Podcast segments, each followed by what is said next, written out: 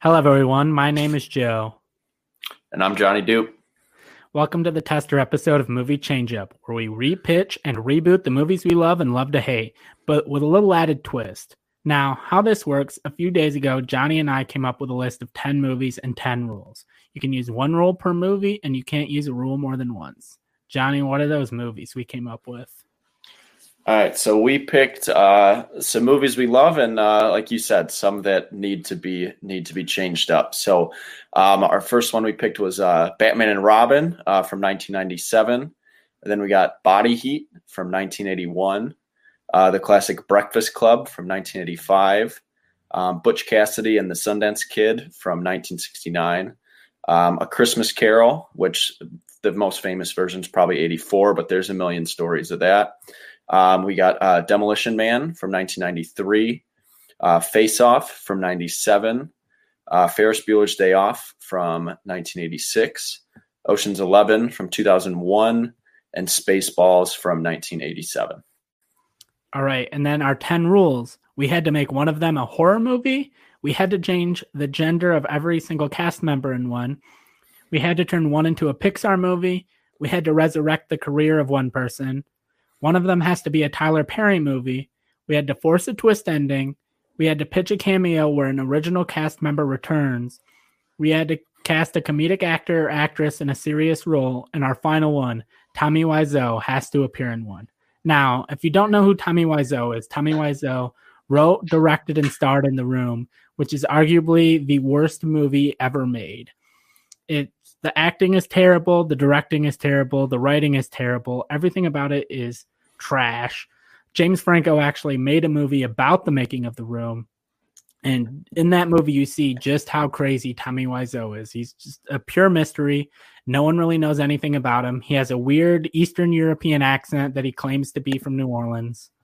Uh, Johnny, do you have anything to add about Tommy Wiseau?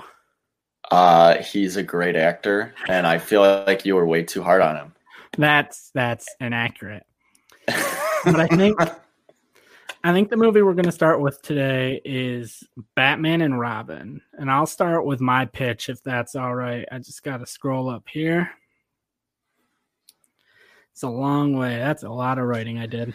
So let me add too. So the way this is going to work is Joe and I are both going to pitch our movies and then decide based on our pitches and our casting who who wins. And we're going to try yeah. to uh, defeat the other person in a in a point based uh, system. So I'm going yeah, for the sweep it's a best of 10. Johnny's not going to win. He's not even going to win the first point because my pitch for my Batman and Robin is okay. Well, not okay, it's great. Or should I say Pixar's Batman and Robin? Oh god. To open, we cut between a young Bruce Wayne watching his parents die in the alley and an older Bruce watching Robin's Robin's parents die in the circus. It's Pixar. We need that sad opening. Now, my reason for making Batman and Robin a Pixar movie was I wanted to take the cartoonishness of the live action movie and put it in a format that would suit it better an actual cartoon. There will be really cool visuals as the world is taken over with ice and plant life because apparently the original version wanted the they wanted the villains to work together where one was Mr. Freeze who wanted the world covered in ice and the other was Poison Ivy who wanted it covered in plants. Now, Mr. Freeze in the original was played by Arnold Schwarzenegger and Poison Ivy was played by Uma Thurman we had Batman played by George Clooney and Robin played by Chris O'Donnell. For those who are unaware.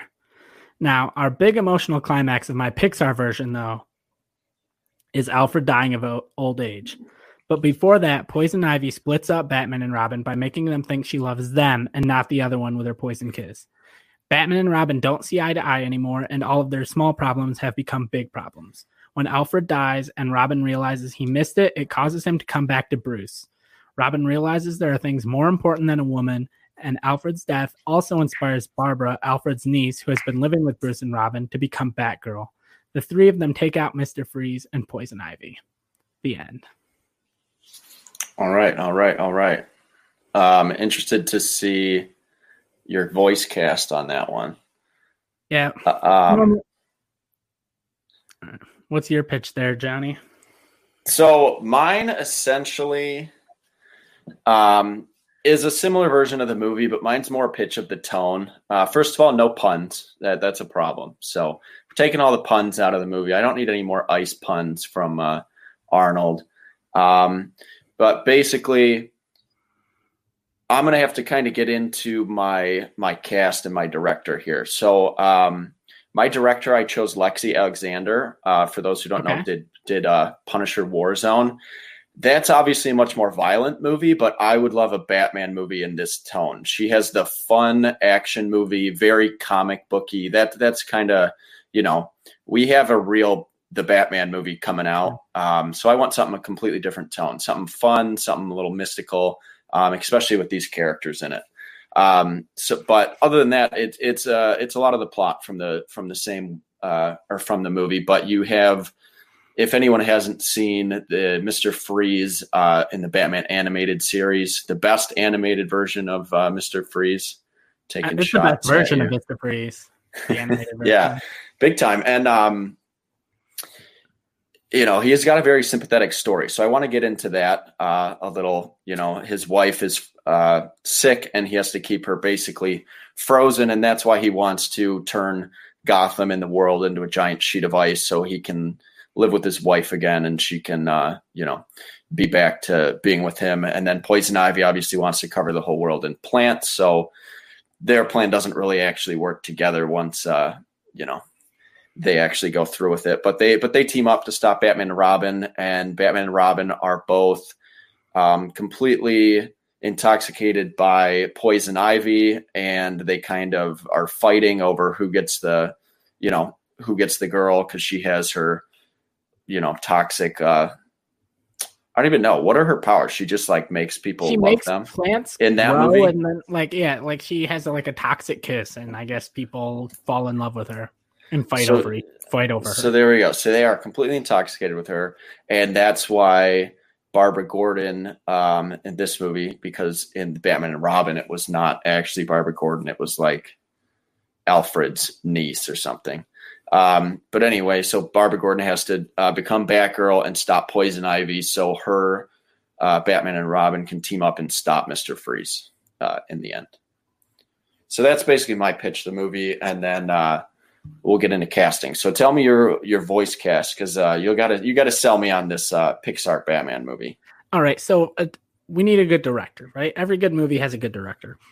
Okay. And who better than to direct a Pixar superhero movie than the guy that has directed one of the greatest superhero movies that was also a Pixar movie. Brad Bird, director of The Incredibles, is directing my Pixar Batman and Robin.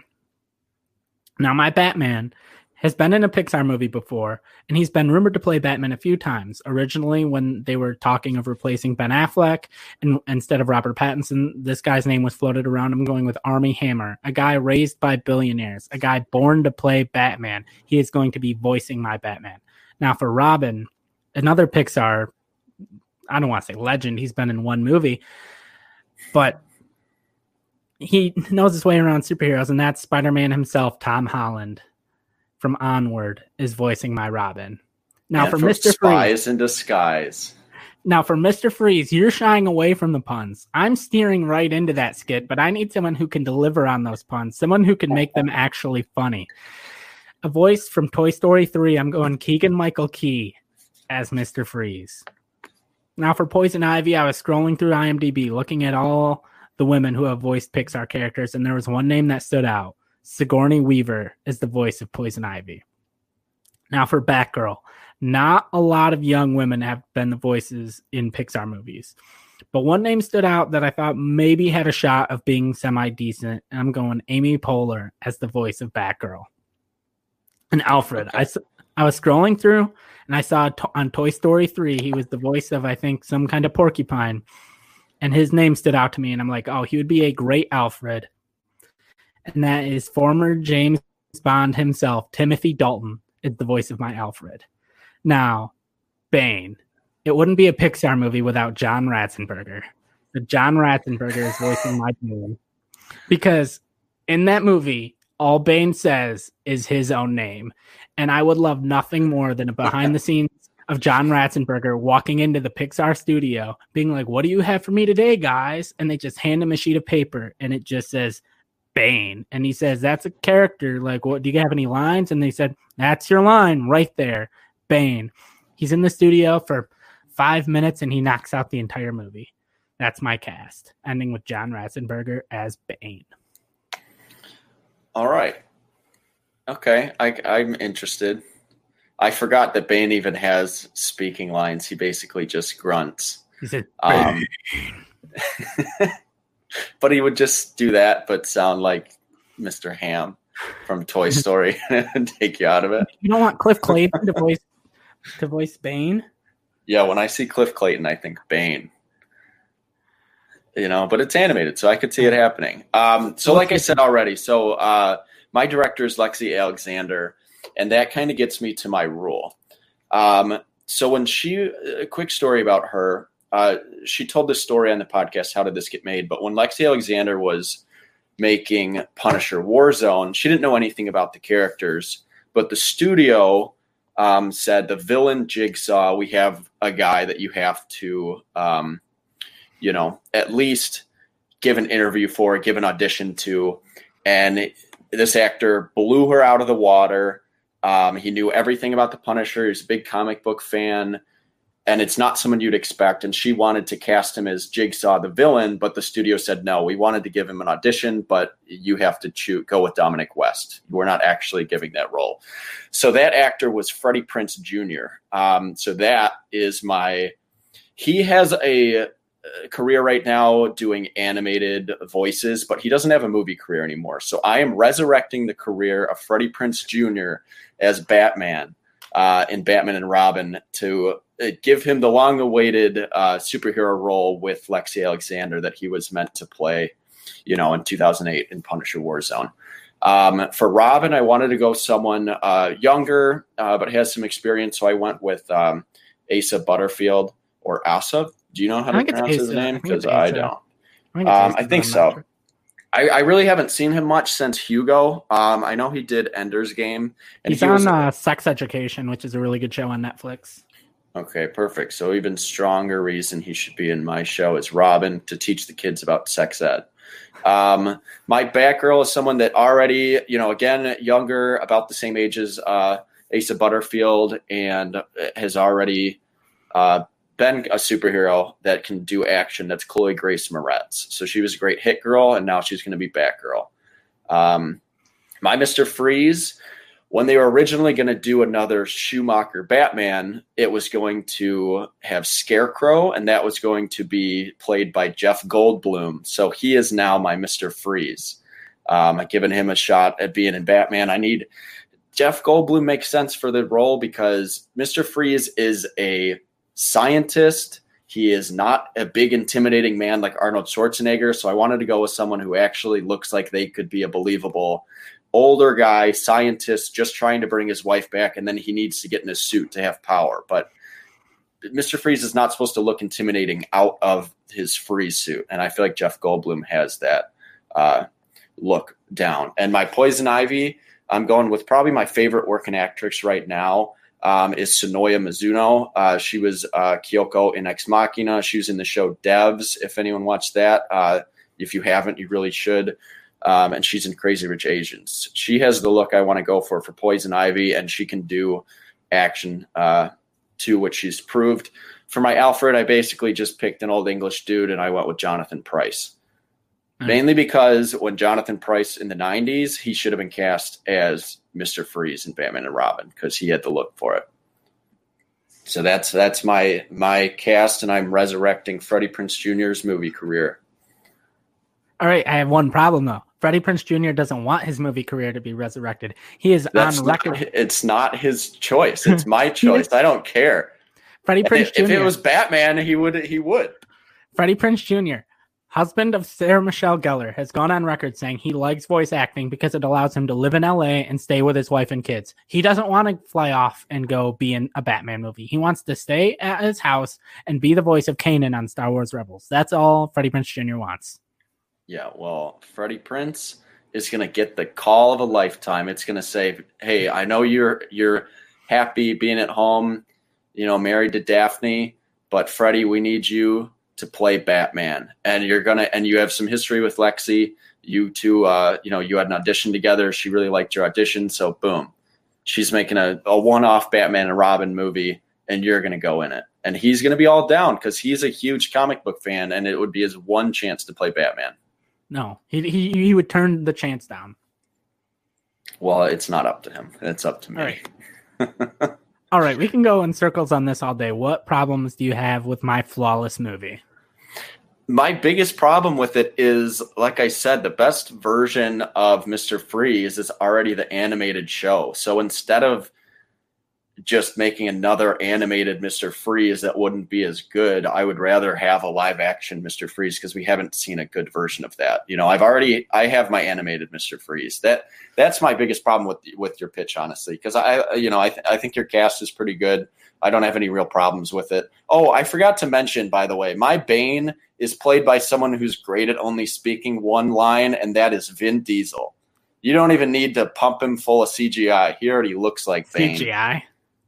Yeah, you know, like you don't need you don't need CGI Bane. You just have basically real life Bane, and his voice is basically disintegrated already, and he just goes burn, and you know, it's just that. It's just it's just uh, you know him as as Bane is my is my winning choice, and I completely forgot to to mention that. Vin Diesel is old and bloated. He doesn't have muscle anymore. It's just perfectly cut fat rolls. That's not even true. No. Haven't you seen Fast and the Furious? Yeah, 20 years ago. And now look at like Fast 8. He's old and bloated. Yeah, I don't watch those movies, but I know that he's a large man. He's good at saying one word and he's going to wear a mask. So you don't even see his like necklace face. Yeah, I already can tell we need a judge. yeah, because I will not give in. Me either. Yeah, like the problem with your movie is Freddie Prinze Jr. I'm not going to buy him as Batman. He looks like a frat guy. Yeah, but no one wanted to buy Michael. Guy. No one wanted to buy Michael Keaton as Batman, and yeah, he and was a great Batman. Batman. He was a good Batman. He was a weird Bruce Wayne, but he was a good okay, Batman. Freddie Prinze Jr. You dye his hair black. You don't have him sit shout. His Let's get nuts. Black. Yeah, I don't know. He's. I just only picture him in Scooby Doo, so I still picture him with blonde Freddy hair. So you take out the ascot and you give him a bat suit, and and that's that's that's the winning choice right there. I don't know how. I like my cast better. Who was your Who was the voice of your Mister Freeze? Keegan Michael Key. Okay, I, I, could see it. I'd rather see him as the live action uh, Mister Freeze. I feel like he'd be a good live action Mister Freeze too. Yeah, um, we want we want a Pixar. The movie is a cartoon. The movie is a live action cartoon. It is basically a movie version of the 1960s TV show, and that was a cartoon essentially. So I'm putting it in its natural state, a cartoon. You are just making a different Batman movie. You're not rebooting Batman and Robin. I guess that's, that's fair. I'm basically taking the entire movie You're and taking the characters and being like, I'm making a different movie with these characters. I'm saying we're going to make the same movie, we're going to make it better, and we're going to put it in animation. Yeah, but I'm going to be honest. If I give in to that uh, rule, then uh, I'm going to lose pretty much all of these because I changed everything about these. Oh, movies. I changed quite a bit. This is the one I changed the least on, and that's why I'm fighting this point right now. See, I'll con- I'll concede on this for one reason. Uh, mine, while it's a movie that I would rather see, I think um, a Pixar Batman is at least very different than anything yeah. we've had, and mine is basically a live action version of some of the DC animated films yeah. that we've kind of yeah. kind of had the the tone and stuff. Oh, the one thing that um, I would change on yours though, I forgot because it was in your pitch. You said every Pixar movie needs an emotional opening. I do not care to ever see again on screen Batman's, you know, Bruce Wayne's family getting killed and even Robin's family getting killed. I'll give you the point if you change your opening to the story of Mister Freeze. You have the love story. Oh, okay, I'll give you that. Up. That's that's a much. If you had said that, you would have won it, won me right away. But I'll give you that. Uh, tip. That and then make your movie. So you have you, you, the three minute up scene of you know him falling in love with his wife. She gets sick, and then he becomes Mister Freeze. I'll I'll uh, I I want to see that as a Pixar opening scene. Yeah, so, that, That's actually better. I will say I would have given you the point, and I know it was the rule if you would cast literally anyone slightly better than Freddie Prinze. I don't hate Freddie Prinze Jr. I love Freddie Prinze Jr. I just don't love Freddie Prinze Jr. as Batman. I basically only did that because I love Lexi Alexander's story about him almost being Jigsaw because she wanted to cast him, and then the mm. studio was like, "No, we can't actually do it. We just wanted to throw him a bone." And she was like, "But he came in and killed the audition." So I'm like, you know, you would never see him as that character. Anyone who hasn't seen the movie, look up Jigsaw and Punisher Warzone. That's what they were going to make Freddie Prinze Jr. look like, and uh, it's not something that you've ever seen him in. So I'd love to just see him in a big comic book movie because I feel like he he kind of deserves it because he got shafted uh, about you know 12 years ago. All right. Well, I can already say we're 20 minutes in and one movie down, and so we might have to do less than 10 movies from now on. But and we should also describe the movie first, unlike what I just did of jumping straight into my pitch. So I guess you're conceding the point. I take the point, which means you pick the next movie and you pick whether you start or I start. All right. So I am going to pick one that honestly will be pretty quick since that one went a little long. Um, I'm going to pick uh, Butch Cassidy and the Sundance Kid, and I'll let I'll let you pitch uh, pitch first on this one. All right. Yeah, my pitch is actually going to be pretty short as well. So, the original Butch Cassidy and the Sundance Kid, I think I've seen it one time, maybe. It's two males played by Paul Newman and Robert Redford are on the run and they make their way to Bolivia, I think. And it's just a classic Western, two guys on the run. That's all you really need to know because that's all I really knew when I wrote my pitch. So, my rule is I flip the gender on this one because I'm like, hey, it's two manly men. Let's make it two women. And I thought it'd be interesting to do that. If take like, hey, here's two manly actors in Paul Newman and Robert Redford and make them women. And I basically made it Thelma and Louise set in the West. Two female outlaws causing trouble and on the run. I would take it seriously and it wouldn't be a full on comedy and I wouldn't draw attention to the fact that they're women. It would just they would be women, but it wouldn't be like every scene is, haha, they're women out in the West. That's basically my pitch. Johnny, what do you got? All right. So I'm just going to tell you now I'm winning this point because this is a movie that needs to get made. And it's pretty much all about the cast because there's only two people in this whole movie.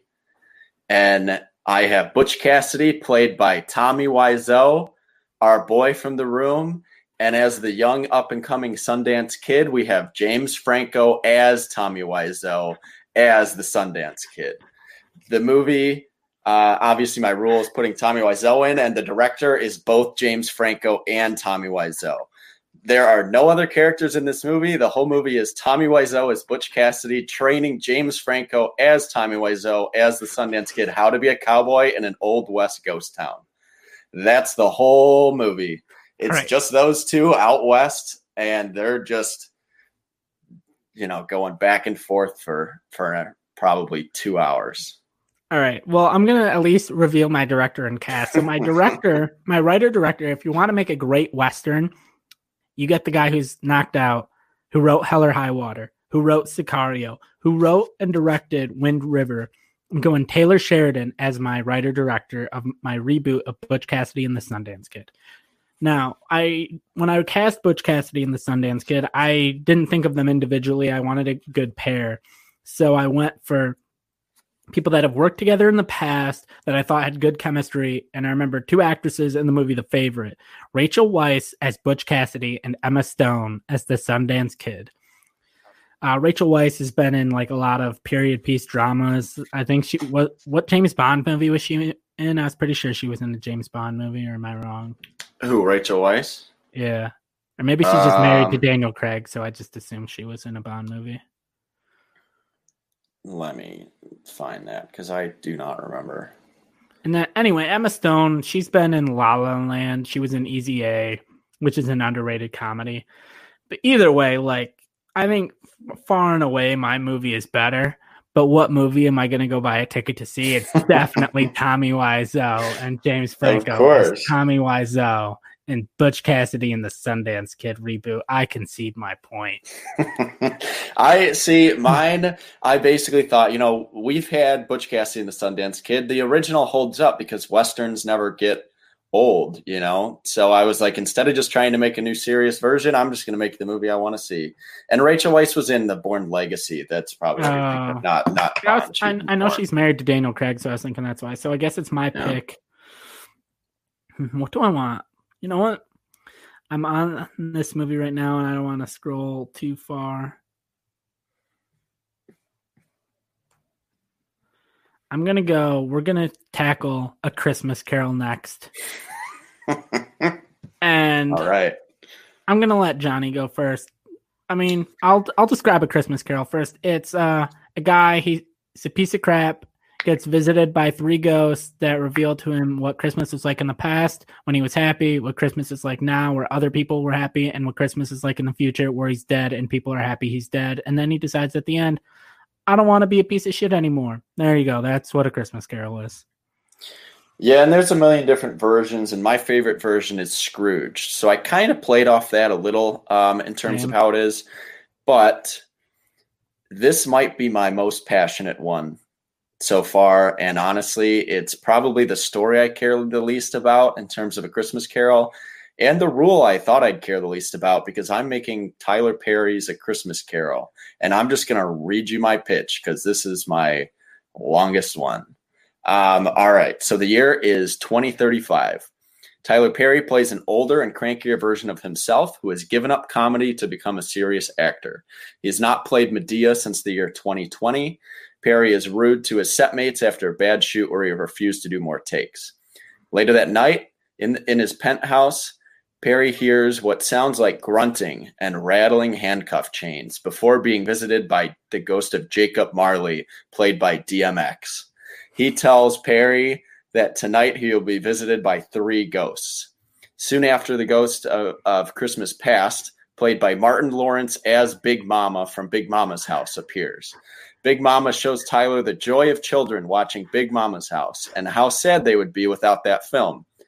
Next, enter the Ghost of Christmas Present, played by Jay Pharoah as Madea. Now, Jay Pharoah is on SNL and he has uh, a couple shows right now too. Um, but Jay, impressionist too. Yeah, and uh, so Jay was chosen to take over the role of Madea after Perry's retirement from the character. Uh, Jay's Madea takes uh, Tyler to a mostly empty movie theater where the actual Jay Pharoah sits in the back in shame while his Madea movie is being booed by the few people in attendance. Last, enter the ghost of Christmas Future, played by Eddie Murphy as an elderly version of Rasputia from Norbit. Now, Rasputia brings Tyler Perry to a graveyard and points to the grave that reads Eddie Murphy's career, died in 2007. Perry thinks this means he should not play Madea anymore since it killed Eddie's career being in Norbit until he turns around and sees a new gravestone. Gravestone. This one reads Here lies the career of Tyler Perry, died in 2020. Never abandon your roots. So Tyler Perry realizes all the pain he has caused the world and himself by giving up his famous role of Madea.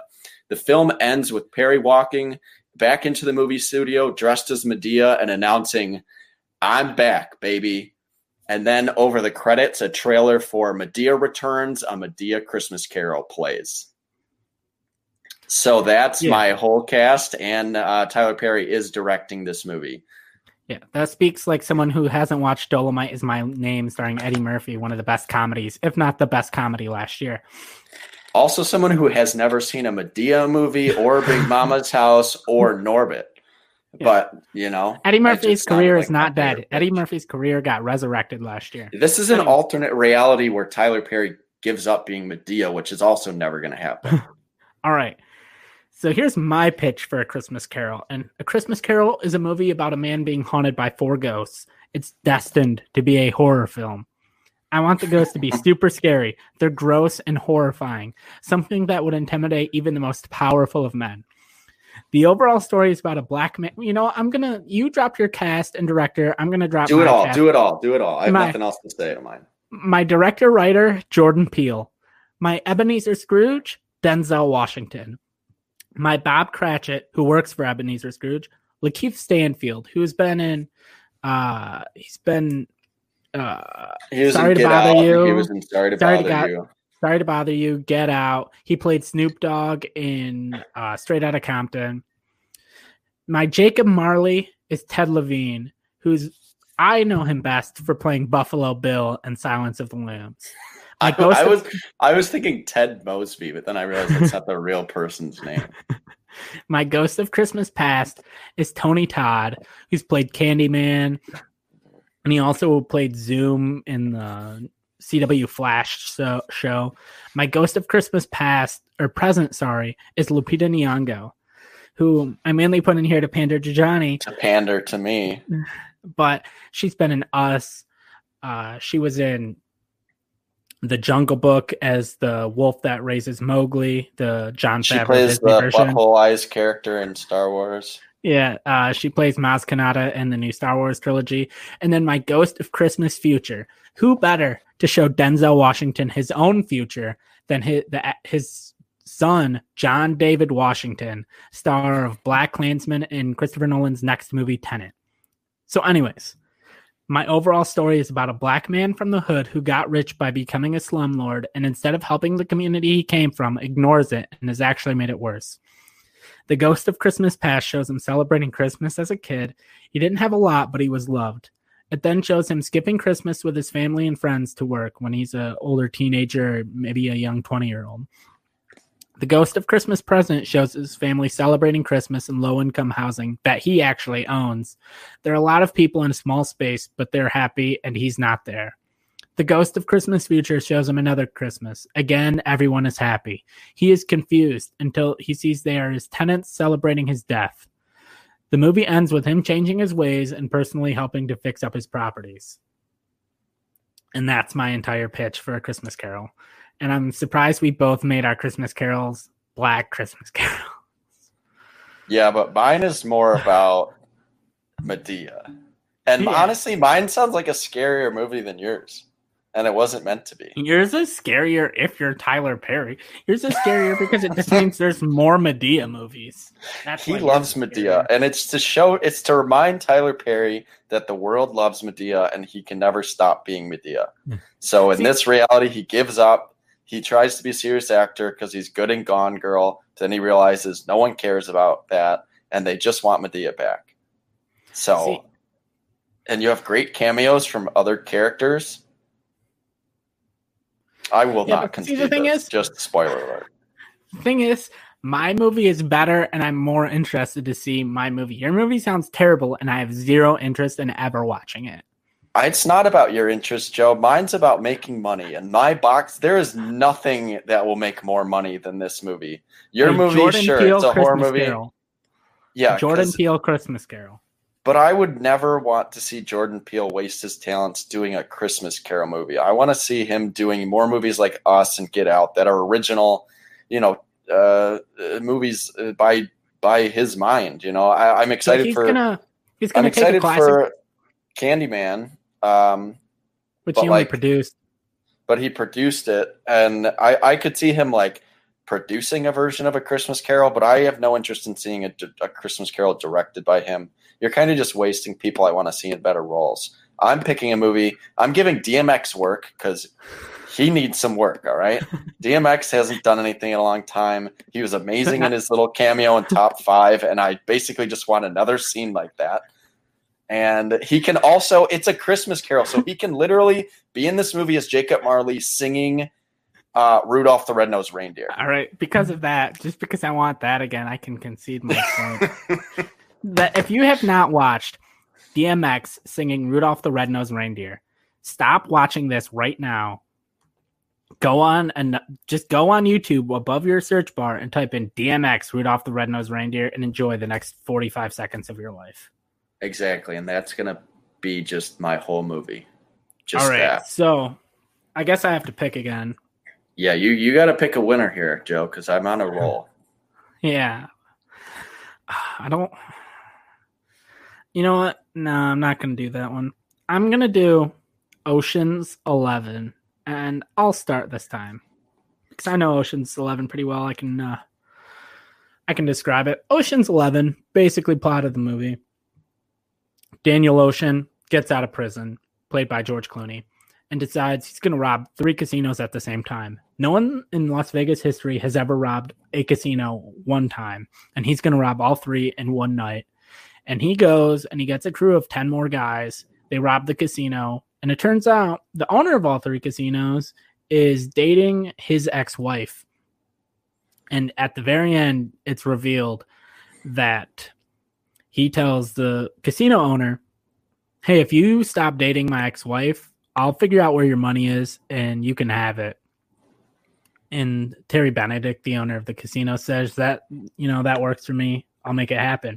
Well, unbeknownst to Terry Benedict, his ex wife, or well, his girlfriend, uh, Daniel Ocean's ex wife, was watching the whole time.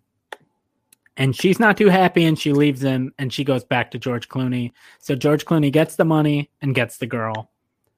And that's basically the plot of Ocean's Eleven. Now, for my yeah, for those for those of you who haven't seen the small independent film Ocean's Eleven, here's hey, the plot breakdown.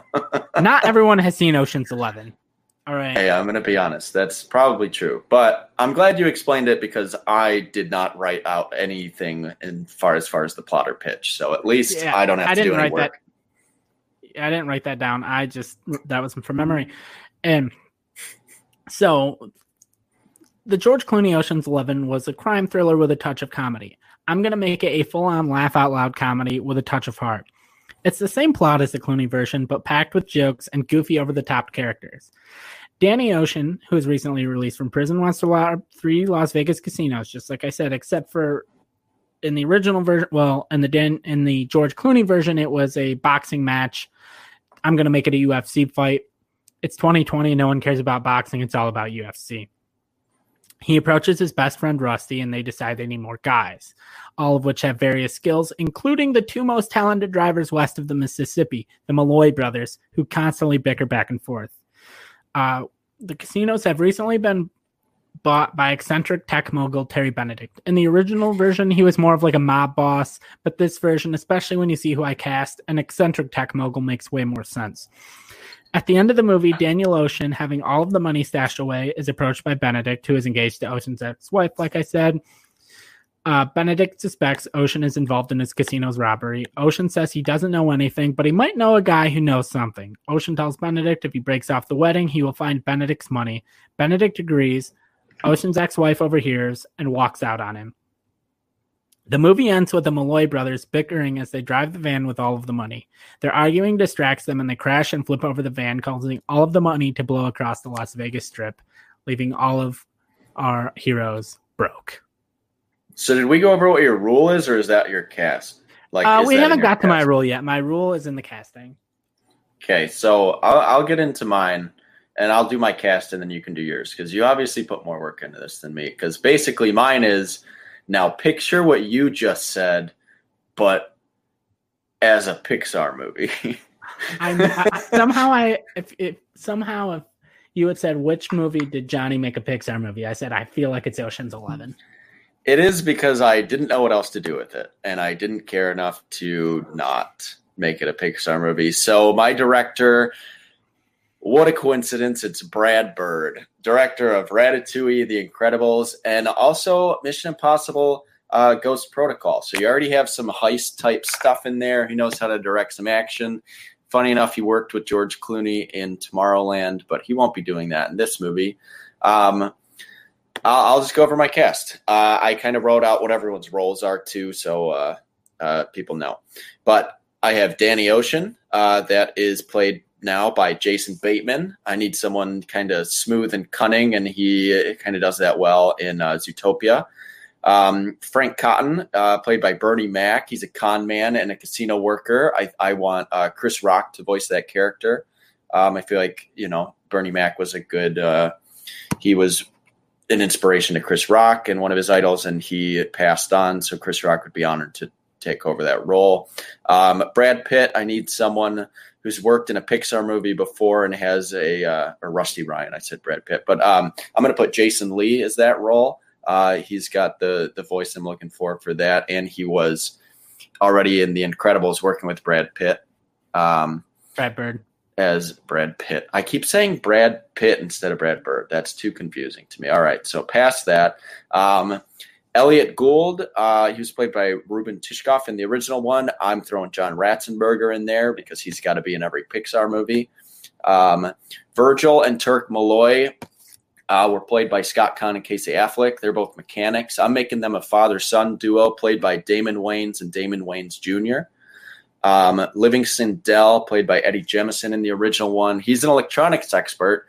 So I picked someone who already has, uh, you know, electronics work in a movie, and that's Jim Carrey because of his work in the classic movie The Cable Guy. So he's got to be the electrician. Um, and then I'm having uh, Don Cheadle's character, Basher Tarr, uh, he's an explosive expert. Who better to work with explosives than Jason Statham? I need a character that's all ready to blow things up. And they're like, no, no, no, that's not the plan. Um, the amazing Yen is uh, Shaobo Qin in the original one. He's an acrobat, so I have Donnie Yen voicing him. Um, and I'm going to give him a few more lines because I don't know if he even speaks much in the uh, in actual Ocean's Eleven. Saul Bloom, played by Carl Reiner. He's an elderly con man. Uh, Carl Reiner just recently passed, so who better to play him than Rob Reiner, his son? Um, Linus Caldwell, uh, was Matt Damon. He was a pickpocket. So I want someone with some experience pickpocketing, and that's uh, Mena Massoud uh, from Aladdin. Uh, he is a you know maybe the most famous movie character pickpocket, and he needs more work. He was good in Aladdin, even though that movie was average. Um, Tony Benedict, Andy Garcia, he's the Cuban casino owner. So who better to play that over the top Cuban casino owner than Pitbull himself, Mr. Worldwide? And Tess Ocean, uh, we're replacing Julia Roberts with Rose Byrne just because I uh, needed someone who's been in comedy movies and she was good in Neighbors. And I like Rose Byrne. So that's my whole movie. It's just Ocean's Eleven, but Pixar. And uh, you had some more jokes in there and a better cast, honestly. All right, so my version of Ocean's Eleven, my director writer. It's a comedy. It's a heist movie. It's a little bit of action. Who better than Taika Waititi to direct Ocean's Eleven? Now, by and then I try to stick with people that have worked with Taika in the past. Not all of them have, but they have some connection to Taika. Taika Waititi, he, if you didn't know, has directed Thor Ragnarok, directed What We Do in the Shadows, directed the season finale of The Mandalorian. So my Danny Ocean, who better? than Heimdall himself, Idris Elba. For Rusty, who was originally played by Brad Pitt, I got Thor himself, Chris Hemsworth.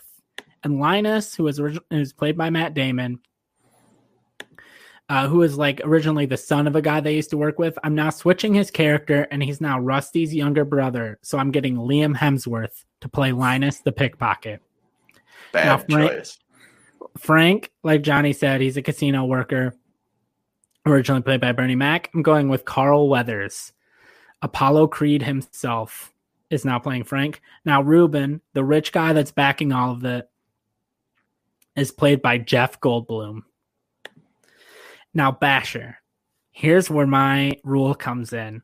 Basher was a guy that had an accent no one could understand that I was confused by as a kid, and who better th- to play Basher than Tommy Wiseau? and I feel like. Tommy Wiseau would be perfect in a Taika Waititi movie because I think Taika Waititi can make him work. I think Taika Waititi can make Tommy Wiseau actually funny in this movie. Now he my- is funny. He No, is funny. By himself, he's funny. Don't you follow him on Twitter? No, He's a comedic genius. and so my Malloy brothers, Virgil and Turk, are played by two people that have worked with Taika on What We Do in the Shadows. I have Jemaine Clement from the movie and Matt Berry from What We Do in the Shadows TV show. Now, Livingston Dell is the tech guy, and this one was harder for me to cast, but I eventually settled on Sam Rockwell, who worked with Taika on uh, Jojo Rabbit.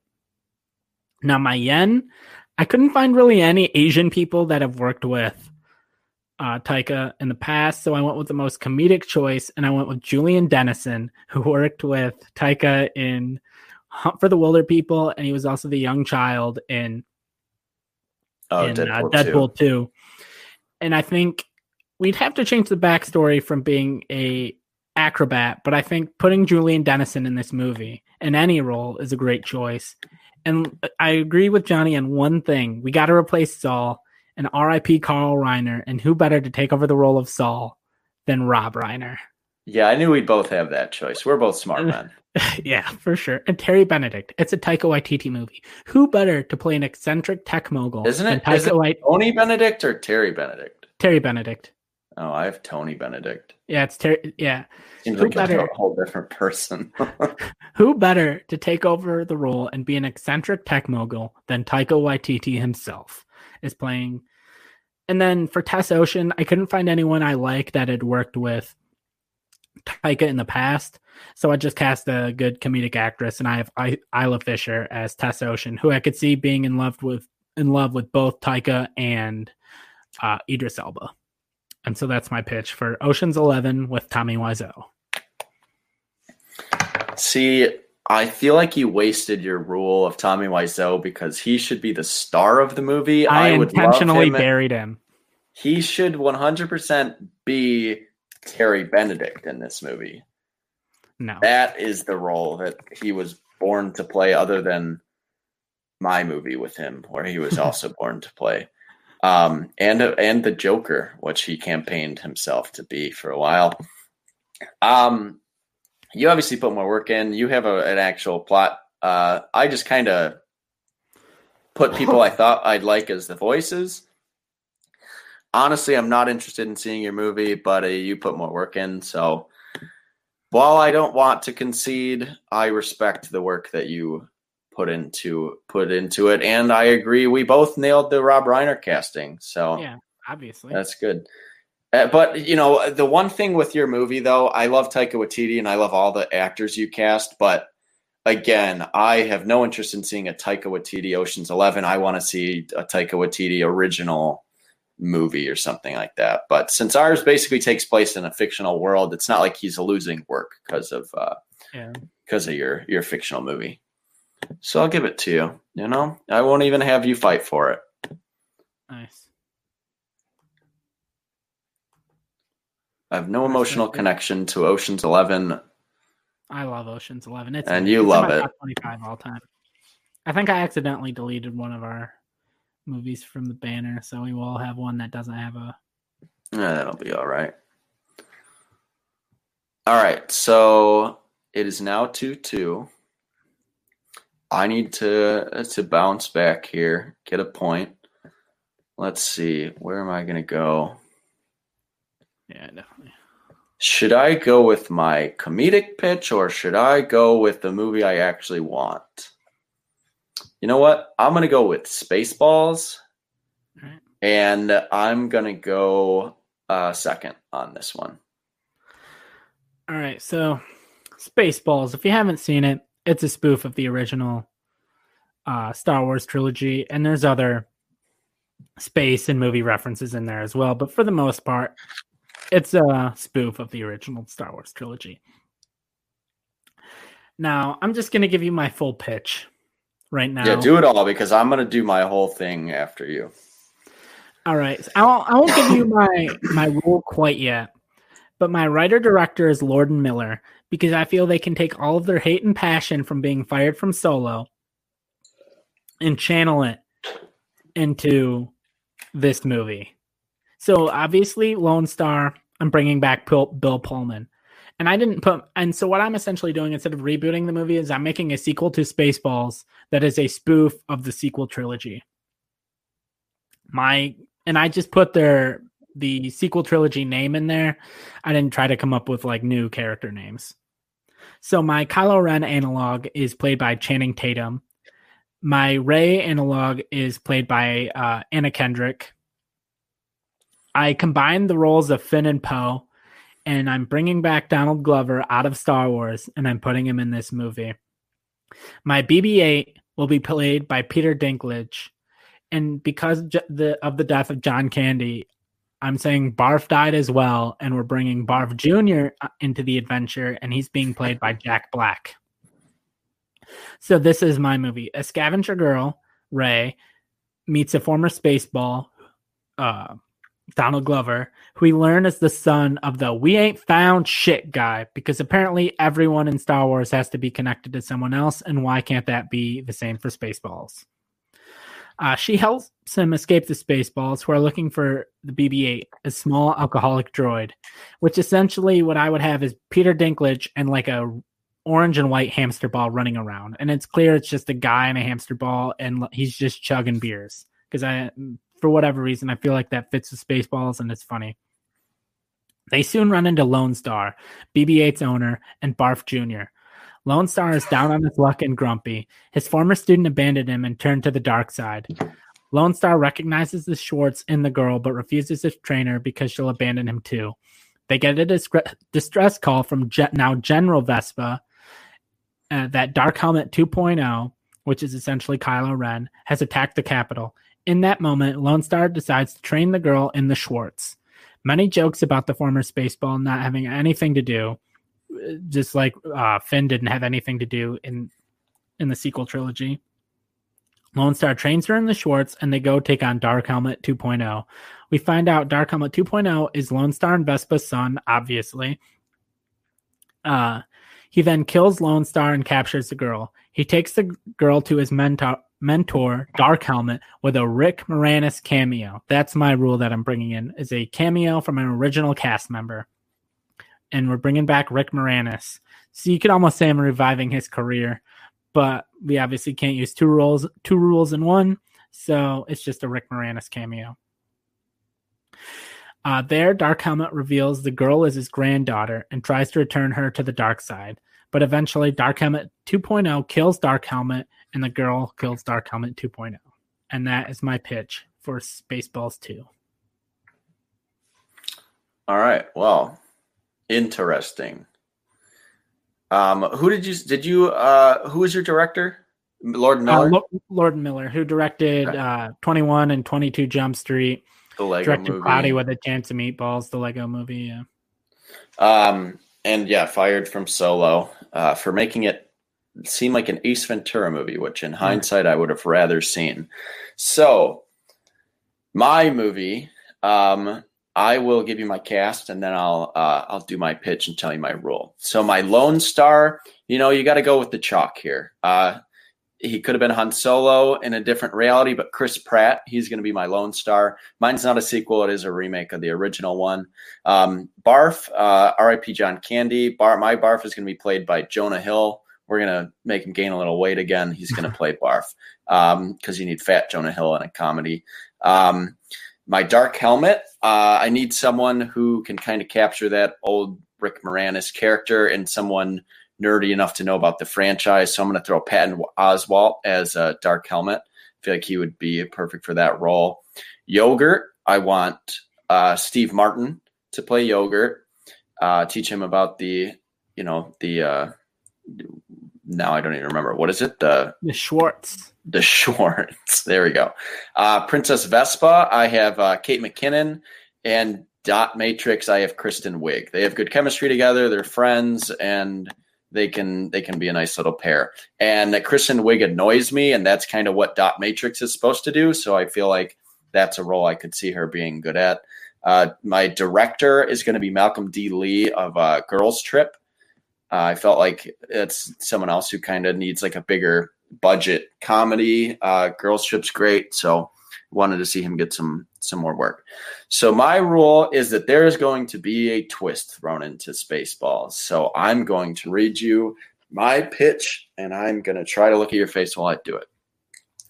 So the movie plays out similar to the original Spaceballs with some updated references, um, but before Lone Star is able to defeat Dark Helmet while they are fighting, you hear the voice the voice of George Lucas yelling, JJ, stop playing with your toys and come down for dinner. The film cuts to J.J. Abrams in his room holding toys of Dark Helmet and Lone Star and clashing them together and says, George, stop interrupting me. I'm playing with my toys. The camera cuts to the rest of JJ's room. Next to the table full of Spaceballs toys is a is a table full of the Disney Star Wars characters. It is revealed that the Disney Star Wars films are not true canon, but in the same universe as this Spaceballs movie, allowing more capable minds to make the new episode 7 through 9 trilogy. Boom. Twist. Now we're remaking all the Star Wars Disney movies. Yeah, I'm never conceding this point. We can be here for 20 hours and you will not defeat me. I put more thought into mine, and it is essentially is to troll you, but also would allow us to get a actual real trilogy that doesn't continue to shit all over itself uh, like the new seven through nine does. Um, and I just think it shouldn't be canon, and you can remake it. You could also use it to remake the prequels. Have it cut to the prequel stuff. The only real Star Wars movies are the original ones, so make new ones. I was debating on George Lucas or Kathleen Kennedy for the voice calling to JJ, but George Lucas has a more noticeable voice. Yeah. I just yeah. can't do an impression of it. Yeah, apparently. Yeah, I'm not conceding this point. My movie is a real movie. Your movie is a joke. But your movie, your movie is a setup. So is space. What's more Spaceballs than just using it to set up a punchline? That's what the whole movie is. Your movie is just a sequel that no one wants. I want it. Everyone wants Spaceballs too. There were posters like two years Only ago. Only if Mel Brooks is City. doing it. I would at this point. I'd rather have Prime Lord and Miller than 99 year old Mel Brooks sad about the death of his best friend. I don't. I don't Wait, need what? Mel Brooks. I don't need Mel Brooks to do another movie. He's old and he doesn't know what he's doing anymore. When's the last time he's done a movie? I'd rather have Lord and Miller in the prime. You keep saying prime, but weren't they just fired off Star Wars movies? Which that movie wouldn't exist anymore, so they wouldn't have anything to be angry about. Yeah. That movie's just going to be like, oh yeah, that's not true canon.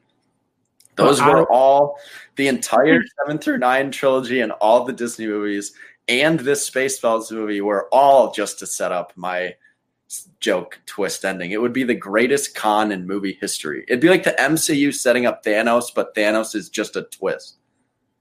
Yeah, no. It'd be something never you're, you're trying before. to win me over. You're trying to win me over by taking away Solo, a movie that's awesome. You're going to take away The Force Awakens, a movie that's awesome. Yeah, maybe The Last Jedi is just okay, and The Rise of Skywalker is fine.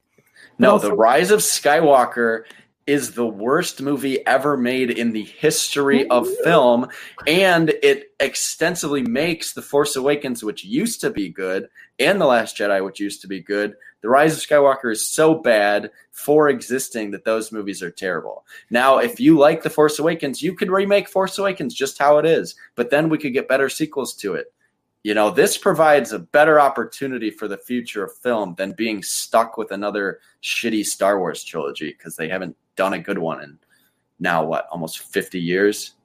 Yeah, you're saying that as someone who recently talked about Batman and Robin. Batman and Robin is pure trash.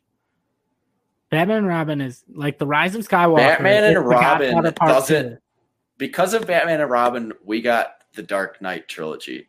Because of the Rise of Skywalker, they ruined all hope that people have in Disney as a company.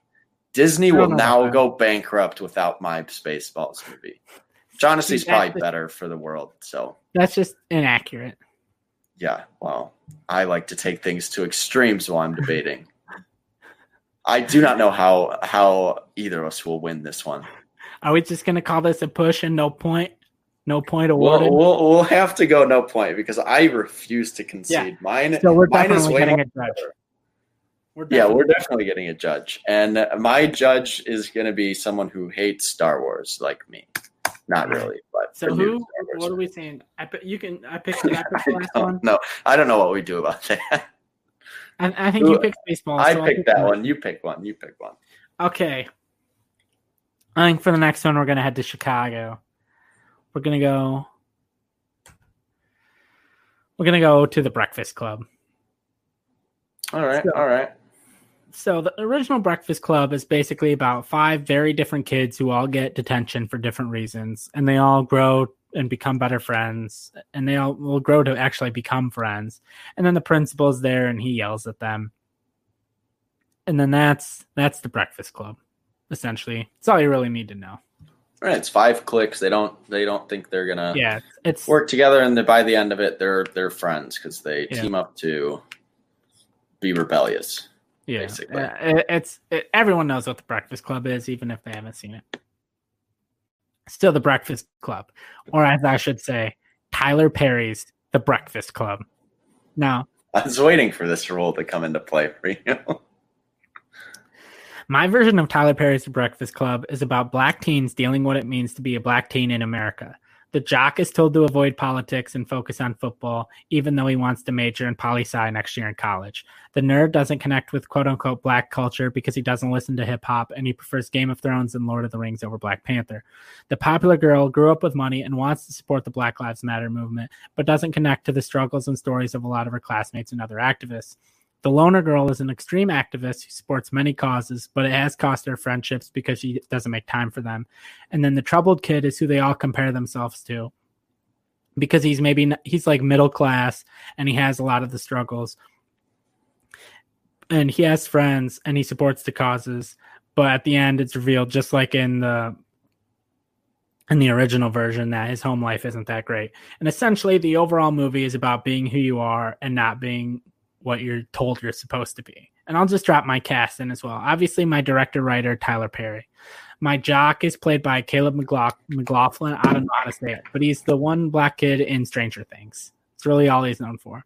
The troubled kid, gonna go with Jaden Smith. The nerd is Justice Smith, who was in uh, Pokemon Detective Pikachu. He was in Jurassic Park Fallen Kingdom or whatever that crappy movie was called the, the popular girl is played by Halle Bailey, who I've never seen in anything, but apparently she's going to play Ariel in Disney's uh, Little Mermaid. My loner girl is played by Zendaya, who has been in a number of Disney Channel shows. She plays MJ in the new Spider Man movies. And of course, my principal is now Principal Madea, played by Tyler. There you go. Principal Madea. So wait, so you pitched this movie, and I know it's a comedy, but you pitched it as a Tyler Perry movie no. where his characters actually have not, depth. Not all and all then Tyler you made Perry it a Madea movie. Not all Tyler, yeah, because it's a little bit of both. Like because yeah, like, the, the principal shows in and then he yells at them and then leaves and then they have all of their emotional moments. And so that's what it is. It's like depth with like a little bit of comedy every time Madea shows up. Uh, yeah, but I feel like you have a misunderstanding of Tyler Perry movies. Okay, because I've seen none of them. So, yes, well, I almost went to see one in theaters because my girlfriend's grandparents are, um, they're Jamaican, but they live in Canada and they love uh, Madea. So we almost saw whatever the last one was, but it was, I have no idea. It got too late, so we went to see something else without them, which uh, was fine by me. But uh, if uh, you make that a Tyler Perry movie, I might see it. No, I won't. anyway, my pitch. Uh, I took the rule. You know, it's basically it's going to play out the same as the regular Breakfast Club, but I switched the genders of all of the uh, recasted roles in okay. my movie. Felt like this was kind of prime for that. Um, and it's you know it's it's an it's an '80s movies 80s movie. Really, the only way you can put a new take on the Breakfast Club and still make it kind of classic is is to do it this way. So, my John Bender, Judd Nelson role is going to be Joan Bender. And That's going to be played by uh, Midori Francis. She was Lily in Good Boys. Um, if you haven't seen Good Boys, I highly recommend it. Uh, uh, my Molly Ringwald character, my Claire Standish, is going to be Clark Standish. That's going to be Alex Wolff. Uh, of Nickelodeon fame and uh, Hereditary fame. Uh, my Brian Johnson, Anthony Michael Hall original role, uh, that's going to be played by Maya Hawke uh, from Stranger Things. It's going to be Bree Johnson. She's also the daughter of Uma Thurman and Ethan Hawke.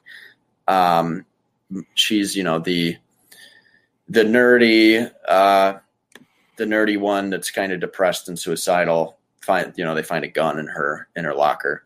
That's why she's in detention. Uh, Andrew Clark, the Emilio Estevez role. It's Andrea Clark. That is the athlete. That's going to be played by Zendaya. So we both cast Zendaya in our movies. We are very different roles. Very different roles, but she's going to be the star soccer player. I've already seen her kind of be the MJ rebellious uh, character. Uh, so I, I want to change it up. Put her in the more popular girl role because um, she's going to be the the athlete. Um, Allison Reynolds, played by Ally Sheedy in the original, um, the kind of misunderstood character. That's going to be Cody Smith McPhee. Uh, he was in the American remake of Let the Right One In, uh, Let Me In. He's been in a few things. He has a very, very memorable face, you would definitely recognize he him if you saw him. He was in one of the Planet of the Apes movies, Yeah, I believe, right? The uh, yeah. I think it's War. Or no, it's uh he's It's in the middle Dawn. Dawn. Dawn. right, yeah. Um, and then my uh, you know, the principal or teacher, Mr. Vernon, originally played by Paul Gleason. That's going to be Linda Cardellini. Uh, Linda Cardellini's great in everything.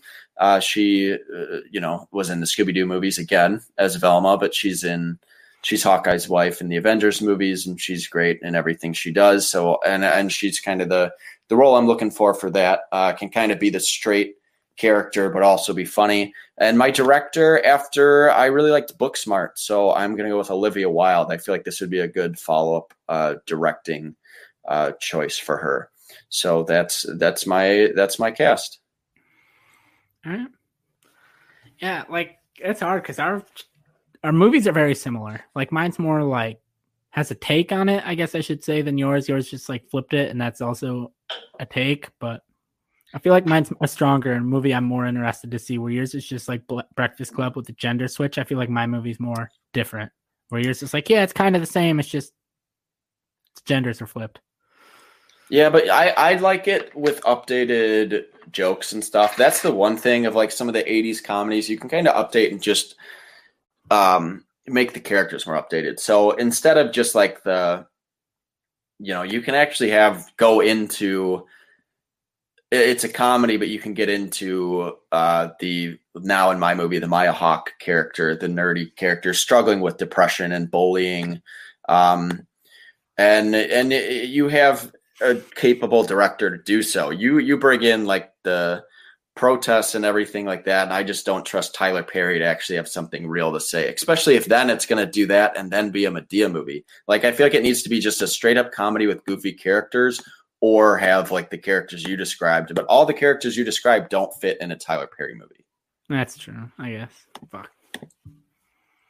So that that's kind of my thing with it. So Yeah. if yours was just like, oh, we have these goofy kids put in a room and Madea's the principal, I'd be like, all right, well, you kind of nailed a Tyler Perry movie, but but I just don't trust him to actually have something to say. So I don't need him getting into real political issues, you know, unless he wanted to make a serious movie about it. But don't combine that with with Madea, which basically are just made so people can go in and laugh and pray at the same Yeah. time, essentially. Yeah.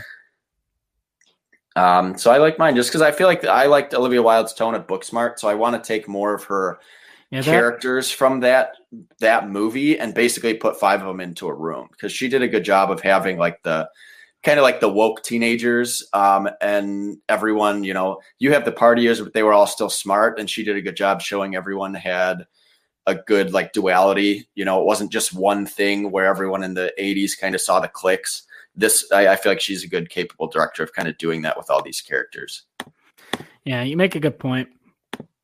That Olivia Wilde pushed it over the edge, so I'm gonna concede. Yeah, I'll take it. That was a little bit of a. I mean, I, I liked Booksmart a lot, but I knew you. I knew how much you liked Booksmart, so I was like, I got to try to win this point. Even though I did pitch all of these before I knew we were going to do it as like a competition, Yeah. so I I, I uh, am proud of my my three two score right now. So we're halfway through, about an hour in. because Um, we're because we did six originally because we have one that's not on the scoreboard. oh yeah, I forgot we we pushed on Spaceballs. We're like, like, I refuse to concede. We'll leave that one up to like uh if anyone actually listens to this, we'll put a poll up and people can choose what pitch is better. Um so you conceded, so you can pick our our next uh our yeah, I next have my next pick. Uh, I'm thinking because there's one I deleted. I don't remember which one I deleted. Do you know which ones we haven't done yet? So so far we still have uh Body, Body Heat. Heat. We have um Demolition Man, Face Off, Demolition Man got and deleted. Ferris Bueller's Day Off. So I think I'm gonna choose Body Heat, but I'm gonna make you go first. All right. So anyone who doesn't know, Body Heat is a classic uh, movie from 1981. It stars uh, William Hurt and Kathleen Turner. Um, William, it's it takes place uh, in Miami or in Florida, wherever it is. There's a big, uh, uh, you know, it's just really hot down there. Everyone's all sweaty, but uh, William Hurt uh, meets. He's a lawyer and he meets this girl. He's all she's married they fall in love, have hot, passionate scenes. They fall in love. She convinces him, "Hey, the only way we're going to be together is if you is if we kill my husband." So um, they kill the husband, and then at the you know there's a few twists and turns at the end. I don't want to spoil it if you haven't seen it because it is a really good movie. So I do. Um, uh, I would recommend people see that if they haven't. Uh, so for mine, it's it's essentially the same movie, um, but we're gonna update it. the The old one is very '80s, so I want to see it in a new type of way, uh, updated to to nowadays. And really, the only change I'm adding, because in the original one, they just really kind of all of a sudden come up with the plan to kill the husband. I'm going to throw in that Maddie Walker, uh, which was originally Kathleen Turner's character. Uh, she fakes injuries and convinces Ned uh, that her husband's abusive to convince him into going that extra mile and, and actually killing the husband. Um, I went, I'm just going to do my pitch. So I took a rule of I'm making this movie complete Oscar bait. You know, you already have it based hmm. on a movie that uh, I don't think it got many Oscar nominations, but it was it's a critically acclaimed movie from the 80s. So you have already a name behind it. Uh, the perfect, perfect director for this movie uh, was David Fincher. He did Gone Girl. This is a similar type of story. So I want to see his tone put into this movie. Um, my writer, there's no more Oscar bait writer than Aaron Sorkin, and he is good at doing walk and talks, which I could see these characters doing it. The whole movie is about their back and forth, and he's good at writing those. Uh, my score is by Alexandre Desplat, who just won for Shape of Water and has been nominated a bunch of times. Because um, the, the, original movie has a good score, so I needed someone Oscary to to be there. Um, my Ned, uh, the my lead character replacing William Hurt, is going to be Shia LaBeouf which I like to call him. Um, my Maddie Walker is going to be uh, Margot Robbie, who uh, already, you know, has been critically acclaimed for Wolf of Wall Street and I, Tonya. Um, Edmund Walker, uh, which originally was Richard Crenna, that's the husband. That's going to be played by another uh, actor who's been nominated, uh, Michael Shannon. Um, Teddy Lewis was originally Mickey Rourke. He's a young bomb maker. Uh, I want that to be another. That was one of Mickey Rourke's first movies, and that kind of broke him out into Hollywood. So I want to do that same thing, give it to someone who uh, is going to break out very soon, and that is Austin Butler. He was uh, in Once Upon a Time in Hollywood as Tex, and he's going to be Elvis if they ever get that movie off the ground. He was cast as uh, to be Elvis in a biopic. So before he really hits the the big the big market, I, I put him as the young bomb maker. Um, so that's that's my cast and my pitch. It's going to be all Oscar bait. We're going to try to get some awards. All right. So mine is for mine. I want to take the best parts of the original and not, and I don't want to change the movie because it's actually a good movie. I just want to update the story like Johnny did. I want to include cell phones, internet, and online dating. Uh, and when I tell you the director, I think the director I chose is the best choice for a thriller that involves social media. In my version, Ned and Natty meet on Tinder or a fictional equivalent. Uh, Ned is known to his group of friends as a serial dater and really only uses the app to hook up. His friends are shocked to find out that he's been talking to the same girl for a few weeks. And before and before Ned and Natty meet, Natty reveals via pictures that she is married but is abused. She shows pictures of bruises and injuries. And but when they meet, it is hot and steamy, and Natty convinces Ned to help her kill her husband. From there, the story is basically the same as the original with all the same twists and turns. Now, my director, I'm big fan of Johnny's choice because I chose the same person. David Fincher is directing. glad, glad we both agree. Directing my version of Body Heat. Now, my Ned, I wanted someone who was physically attractive, but I thought because I I thought William Hurt in the original had like a nerdy edge to him, so I went with Chris Pine, who's in Wonder Woman and he's in Hell or High Water. I think if you put glasses on him and a weird mustache, he could give that same vibe that William Hurt gave in the original. Now, for my rule, is casting a comedian actor or actress in a serious role, and I'm casting Aubrey Plaza as Natty Walker, who's in Parks and Rec. And I think she could give off that same vibe, and I think she has that allure allurishness as that a word? I don't know. That could convince chris pine to help her kill her husband. And then for my teddy lewis the bomb maker I'm also casting Shia LaBeouf, but just as the bomb maker and not as Ned. So my Okay. bomb maker is Shia LaBeouf. That's a very weird uh, crossover. I thought there was like no way Shia LaBeouf would be in your movie. But yeah, he's just the bomb maker, and in yours, he's the main guy. That's really funny. Um, And my main problem with yours is the addition of mine is I just don't know if it's like updated enough. If like dating and things have changed so much in the last like 40 years. yeah, you put a little more thought into the like updating it with like Tinder. I just kind of was just like, ah, well, I'd, I'd like to update it because it is the 80s. Like they just kind of run into each other at a bar and, and stuff.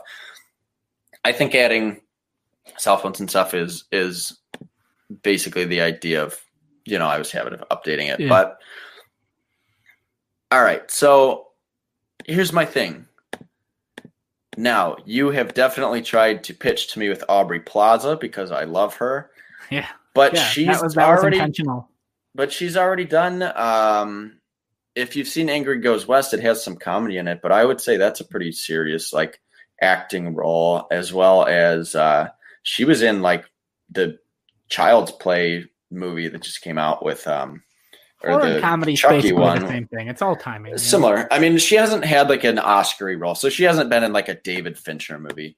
Um, But she's definitely shown she can act. Uh, but I do feel it's a little bit of a cheat on your on your uh, on your rule. But I think she's capable of it, and I would fall in love with her. I'd kill her husband if she told Yeah, me to. that's that's what I was thinking. I was like thinking because I was trying thinking of the rules, and I was thinking, okay, what? Because originally I was trying to think of like a funny guy I could put in this movie, and then for whatever reason I thought of Aubrey Plaza, and I'm like, no, I'll put Aubrey Plaza as Natty Walker because I I think she could be actually pretty good in this role. Yeah, I think she could play the role pretty well. Um, but at the same time, I, I've kind of just made the movie that I want to see. I feel like all the characters in mine are the ones like I was looking for someone maybe with more recent like nominations and stuff. Uh, Shia doesn't really have any, but he easily could have been nominated for Fury. He's so good in that movie, and I think he could get some award recognition after um, uh, the Tax Collector comes out. Yeah. So I, I just felt like he was a good role, and he's a similar age to Margot Robbie. I didn't want like a big disparity in terms of age um, for mine. And Margot Robbie is another person that you know she's one of the most beautiful actresses in Hollywood. If she tells you, "Hey, kill my wife, let's be together," Oh, No, she tells me to kill her wife, then I'm thinking, kill her husband. but it, but you know the the movie too is. I mean, I think you kind of got to put in like passionate love scenes, sex scenes, and that's kind of why Shia LaBeouf has done that. Uh, he did those weird, not necrophilia. What were those weird movies called? nymphomaniac. nymphomaniac movies. Um, but he has experience with long, like love sex scenes in movies, and so does Margot Robbie from Wolf of Wall Street. I feel like you kind of need that for this movie because that was a big part of the original. It was like this sexy thriller, um, a- and I don't see Chris Pine or Aubrey Plaza really having that aspect. I feel like they'd have the other stuff, but you know, maybe like the love connection, but not like the hot, passionate love affair. That Have, this you haven't seen is. Chris Pine then? I mean, I have, but like he's good in Wonder Woman, and he's a good like Prince Charming, literally in uh, that movie where he's Prince Charming. But he doesn't really have any roles where he really does any of that because I'm not sure he's really interested in doing it. And like the closest thing Aubrey Plaza would have would be her Yeah, like that's- that's dressing as whole point. Catwoman and Ingrid Goes West. But I don't know if she really is down to do that and have you know naked lovemaking on screen where these two are basically already two that would do that and while that's not like a super Yes, that's important thing. thing in most new. Movies that- different. you just want to see aubrey plaza naked which i No, honestly I, won't I knew you did, and that's why I put her in this role. yeah but i feel like she just wouldn't wouldn't do it and and i don't know i buy her more as if you reverse the roles i'd buy her more as the ned character than the than the kathleen turner character the I maddie see walker her as like a real life, uh, like a less comedic, more dramatic version of her like Janet Snakehole, like character within a character from Parks and Rec. Like imagine Janet, know, picture that. Imagine Janet Snakehole, but like a real person and not just a character that April Ludgate plays in Parks and Rec. That's Yeah, what I don't. I don't want to see April cheat on on Chris Pratt. Well, Chris Pratt's married to Arnold Schwarzenegger's daughter, so that ship has sailed. Oh God, yeah, I didn't know that. I didn't know he got remarried. I remember him Mm. getting divorced. yeah. Um, all right, so uh, let's see. What what else do you like about about mine? Do I don't like, my? anything about yours. Yours is terrible. Mine is amazing. See, that's not how these things work. Because I like some aspects of yours. I You mean, put more thought than I did like, into the actual updating. Yours just felt like a recasting of the original, where I didn't really feel like there was any kind of up. I mean, you put the like bruises, but I think that was in the original as well. No, I they don't. They don't really have any. It's just in the original. It's just like, hey, we got to kill it. See, it's tough because like, I have more ideas to update it, but I'll. I don't want to like spoil the whole movie. So I feel Hmm. like like there would be more updated. Like the twists that happen, uh, Ned wouldn't figure it out so easily. Maybe Yeah. not at all, and you would just reveal it with camera work and stuff, and you wouldn't have, Yeah. um, just like him saying it out loud at the end. Like more more updates like in terms of making it like the reveal of Gone Girl, how it's you know halfway through it's just like oh this is a whole different movie than you thought. That's kind of what Body Heat is, but they do it they wouldn't they would just do that stuff better. I'm Yeah. more wor- I'm not really as worried about like the technology and that that. Yeah. I just feel like it was a very 80s style movie because it was before twists were a big thing. So some of it's a little more telegraphed. This one would be more, you know, you don't see it coming and it's smarter. That that's Yeah. like my updating. And Yeah. it's written by Aaron Sorkin, so it would be. And Fincher's a good director. Um, so that's kind of how I felt. Like my one thing that was definitely I felt like the first one needed was her like try to convince like, hey, my husband is abusive. She kind of is just like he's a loser. So he's Yeah. like, all right, let's kill him and be together. Yeah, that makes sense. But also, I feel like that mine and yours are very much the same, except mine actually takes the technology and like uses it of like, hey, this is how people date in 2020, and not how, and they don't, they never didn't date like that in 1981. Yeah, but I do like them meeting at a bar with the heat and everything. Maybe people are going out, seeing each other. But like, he could be at a It's bar not the same if you just like different bar, swipe right. but he could be at a bar and she could be at a different bar, and they still meet on Tinder. Here's my thing though. Okay, so this is getting into somewhat spoiler territory. Yeah, But in the People movie- can know the spoilers. Whatever. Everyone uh, watch Body Heat. But It's on HBO movie- Max. it's revealed basically she she goes out and finds him right? She hmm. goes this is my guy. He had this one case for the will. That's why i need to find this dude.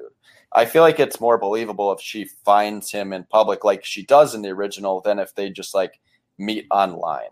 Like you'd have to go into more of like oh you know i created this one fake tinder profile to meet this guy because I knew he was on Tinder. Like, obviously, you'd have a fake thing, so you could be like, she searched him out. It's not just like swiping right, but But she could have been like just. I feel like it's more through and swiping interesting- right on any lawyer. You could have that too, or if she was just looking through bios and swiping right on anyone who was a lawyer, and he was like the first one that she matched with.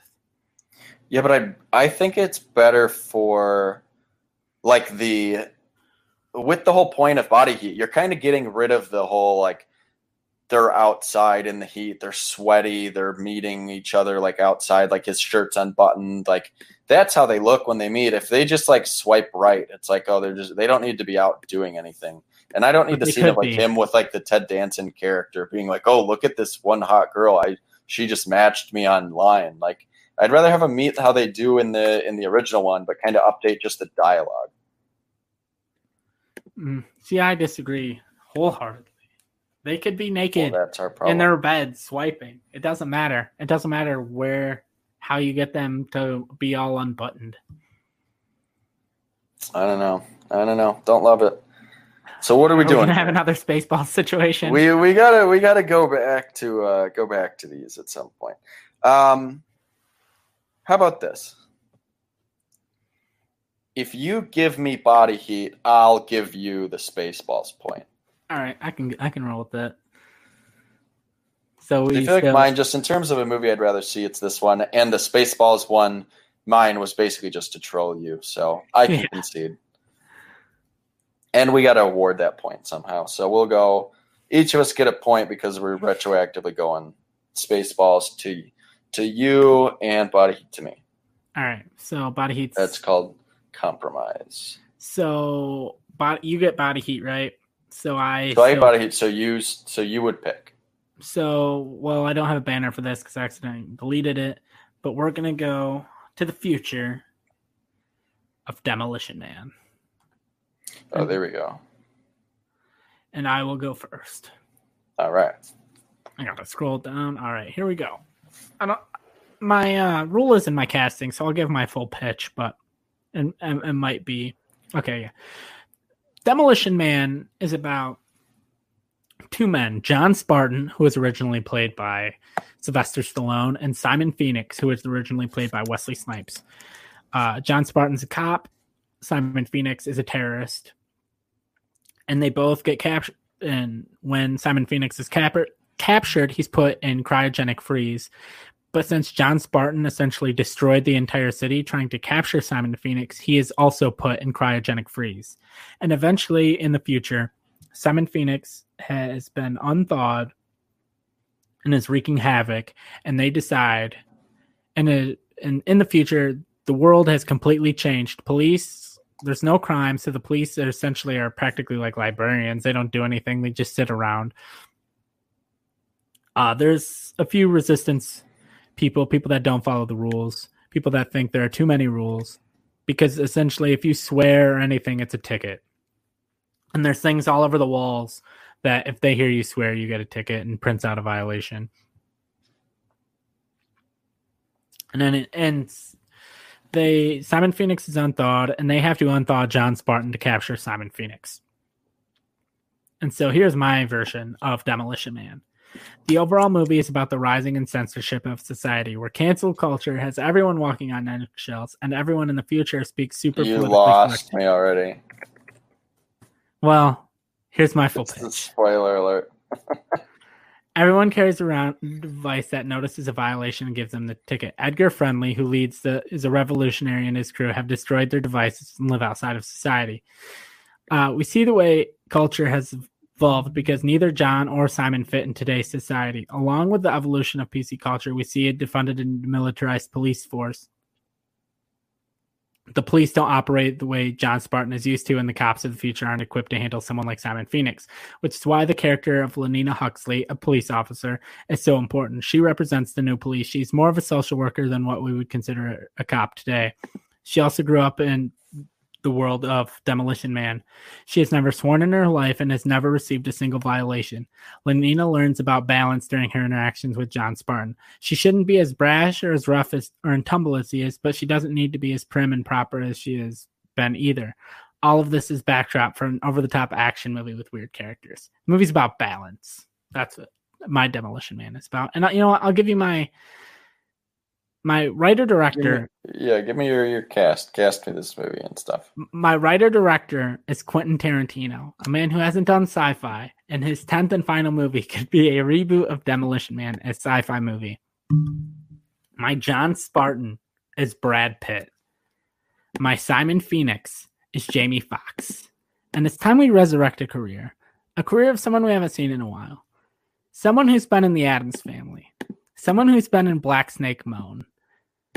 Oh God, go really?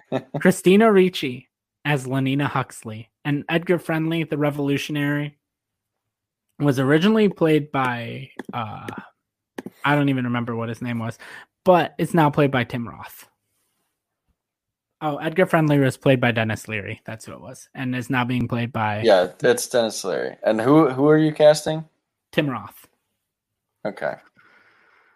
Um, all right, I'll just get into mine, then we'll then we'll discuss. Um, so kind of go into my cast. So my rule is I am giving a comedic actor a dramatic role, um, and to do this, I'm making Demolition Man more dramatic, more of a serious action movie than um, than it's like goofy '90s over the top stuff.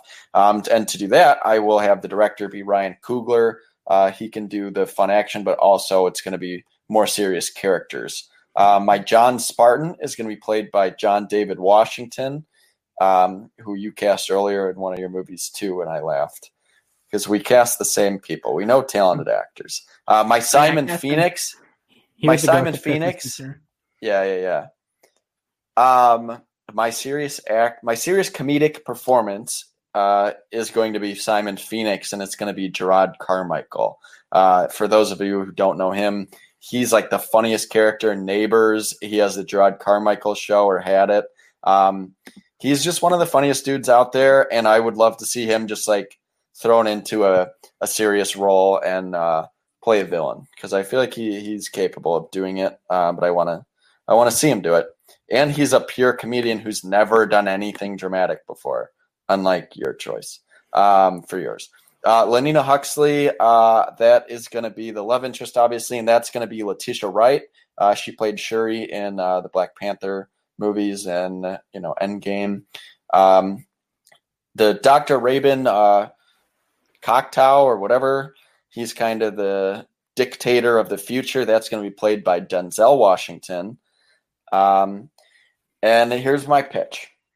So it's a more serious take on the original Demolition Man, a futuristic police action drama with the tone of like Blade Runner 49 type type style. Um, instead of over the top goofy villain portrayed by Wesley Snipes, Jerrod Carmichael plays a very evil and serious role as Simon Phoenix. After both being frozen in the year 2025, John Spartan and Simon Phoenix are awakened 60 years in the future. So it's 2085 in my movie. Dr. Raymond is a dictator running the city of San Angeles. Uh, he teams up with Simon Phoenix once he's unfrozen uh, in order to take out Spartan, who is being helped by uh, Lenina Huxley, played by Letitia Wright. Um, in the third act of the film, Spartan is revealed to be Dr. Raymond's father. So John David Washington is Denzel Washington's father, but he was frozen, so he's younger in the movie. Um, and after realizing this, Dr. Raymond decides to give himself up to the police, but is killed by Simon Phoenix. Phoenix and Spartan have an epic fight to the death at the end of the movie. So that's my that's my demolition man. All right. Like yours is fine. Mine, has is like a serious action movie. Yours is again taking Quentin Tarantino instead of doing like a fun Quentin Tarantino movie. You introduce like political stuff, and the last thing I need to see Quentin Tarantino do is have politics in his movies. But Like I feel what- like he'd have someone that I am not interested in seeing any of his political views because it would just make me like Tarantino less as a person if I knew what his political views are. I mean, he was already. I don't, he's not his character's already questionable for uh, you know being you know best friends with uh, uh, what's his nuts from uh, the uh, the producer who oh is in uh, prison now. Weinstein. Yeah, Weinstein. So like his character's already in question. You know, he he can just make character pieces in movies that take place and don't actually introduce any like real real life things because none of his movies have any real like politics in them. But They they, have should for his last one, just to say he. But they shouldn't. And because everything that you said is like the wrong politics. Like, oh, it's against PC culture and it's against defunding the police and It it's wasn't against against defunding like the police. It was it's not against balance. it, but I feel like that's what people would take from it. Yeah, that's true. I can Like understand that. that aspect. I feel like your movie would be made for the right political intentions to be like, okay, like cancel culture has always been a thing, but you know, people just took it too seriously and they Yeah. they got so scared by it that now they're Yeah. walking on eggshells. But people would literally take it as if we don't cancel cancel culture, this is what the world is going to Yeah. look like. And uh, I just, Mhm. especially if you have Tarantino who has never done anything like that before, and and throw that into it. I don't think he's going to be the best person to throw Yeah, the reason I basically like picked Quentin, political ideas into it. The reason I basically picked Quentin Tarantino is I'm like, oh, he's like the best person at reviving a career, and that's what I want. I want Christina Ricci as Lenina Huxley. Her career needs to be revived. And then I like wrote my plot of like, oh, what's like a good like modern day Demolition Man if I were to boot? And then I never really connected the two of like, oh, this is the plot of Demolition Man, and this is what I have directing it. And I didn't really realize that until I was about midway through reading my pitch. you're "Oh, like reading it, and you're like, wait, this isn't a Tarantino movie. yeah, I could see. I would love him to do a sci-fi movie, and honestly, I really like your pick of Christina Ricci because I feel like she would be perfect for a Tarantino movie. just but not the one I everything else doesn't really fit. You're not the one you wrote. Not that one. Yeah, that was my thing of like I feel like my movie would be good, and I feel like Quentin. I feel like my version of Demolition Man would be good, and I feel like Quentin Tarantino would make a good version of Demolition Man. I just don't feel like both versions meld together into one good Demolition Man. Yeah, yeah, yeah. I agree, and I kind of just went for Coogler's a good action director, and he's got the right tone I'm looking for. Um, so I like mine, and mine's uh, similar, like plot wise, as the original one. Um, but it's just more serious and you can take out some of the stuff like the seashells that you don't need and, and things. Yeah. But I liked my idea of having the doctor actually have a connection to him. Because, okay, so in the yeah. first one, there's this very weird thing where Sandra Bullock.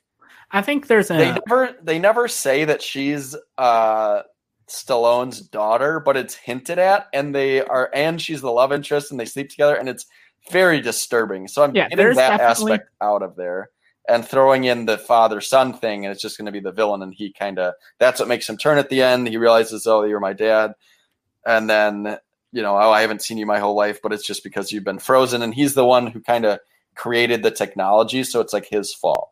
So he turns himself in, and then Simon Phoenix kills him. So you got that emotional scene too. Yeah, I feel like there's an earlier draft that didn't get shot where Sandra Bullock is definitely John Spartan's daughter in that movie. One hundred percent. And then they were like, "Well, we can't do that because she needs to be the love interest, so we'll reshoot it." And then they never fixed yeah. the other scenes, so it's yeah. like she's both. Yeah, she's his Very daughter weird. that he bangs. Yeah, yeah. So I needed a, some type of father dynamic, but I didn't right. want it to be a sexual thing. All right, we got what two movies left, if my math is right.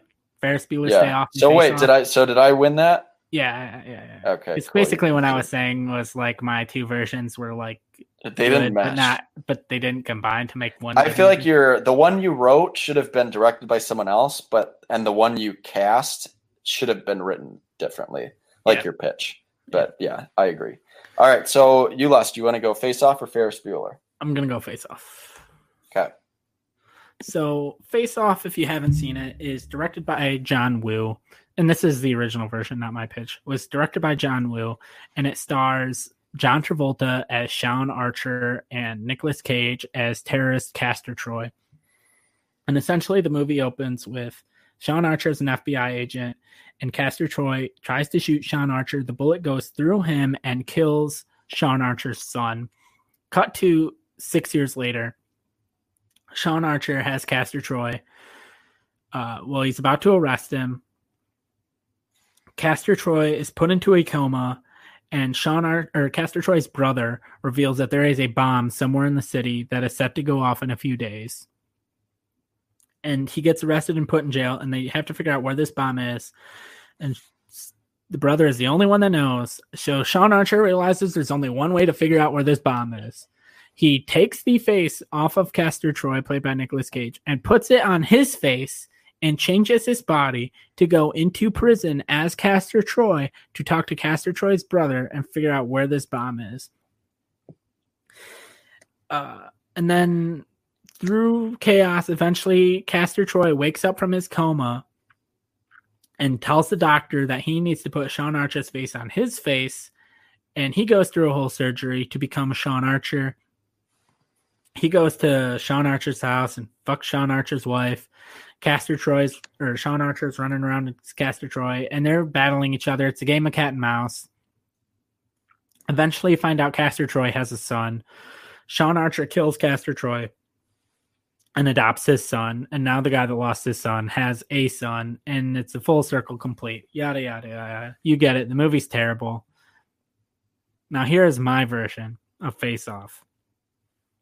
My director is Denis Villeneuve, director of Blade Runner 2049, director of Sicario, uh, director of Prisoners. My Sean Archer is Ryan Gosling. My Castor Troy, Jake Gyllenhaal. My story is a story of nature versus nurture. Are we the way we are because of how we were raised, or is it because of genetics? During an arrest gone wrong, FBI agent Sean Archer learns that terrorist Castor Troy has hidden a bomb somewhere in the city set to go off in two weeks. Unfortunately, Castor Troy is in a coma, and Troy's brother, the only one who knows the bomb's location, isn't talking. After seeing a story online about a successful face transplant for a dog bite victim, Sean Archer hatches a plan. He realizes he and Castor Troy have similar heights and build, and if he put Castor Troy's face over his face, no one could tell the difference. A doctor tests their blood types, and they're identical. The operation is a success. Sean spends a few days with a dialect coach to match Castor's voice because in the original version he had surgery on his vocal cords, and we're no, he had a microchip. Make... They just That's said microchip. Yeah, they never they never explained what that meant. yeah, we're trying to make this movie slightly more realistic. So Sean spends a few days with a dialect coach to match Castor's voice. After Sean infiltrates the prison holding Castor's brother, Castor wakes up. The drugs are no longer working. He needs a face or he could die from shock. They give him the only face available, Sean Archer's, which turns out to be a massive mistake. Castor breaks free, free from the hospital and kills everyone. Castor visits Sean in prison and taunts, taunts him. Sean breaks out of prison and it becomes a game of cat and mouse. However, as Castor inhabits Sean's life, he becomes more calm and reserved. As Sean inhabits Castor's life, he becomes wilder and crazier.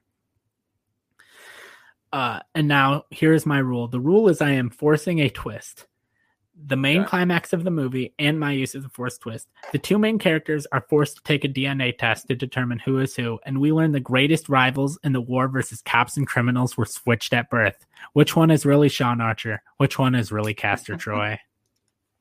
And that is my pitch for Face Off. Okay. All right. I give you down. I'll I'll pitch you mine.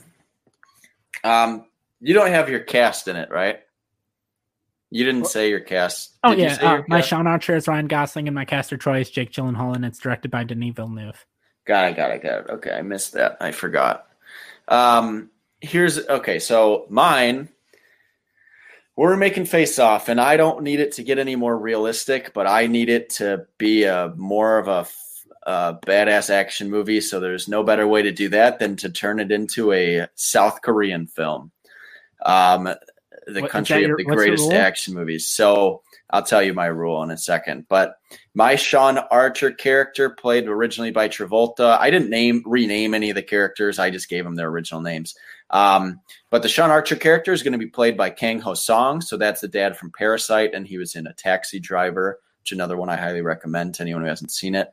My Castor Troy, so the villain, who is also the good guy, uh, is Min Sik Choi uh, from Old Boy and I Saw the Devil. Um, he's he's played both the hero in Old Boy and the evil villain and I Saw the Devil, so he can do both roles very well for that one. Uh, my Eve Archer, the wife of Sean Archer, originally Joan Allen, is played by Young Ai Lee. Uh, she was in Lady Vengeance of the uh, Vengeance uh, trilogy.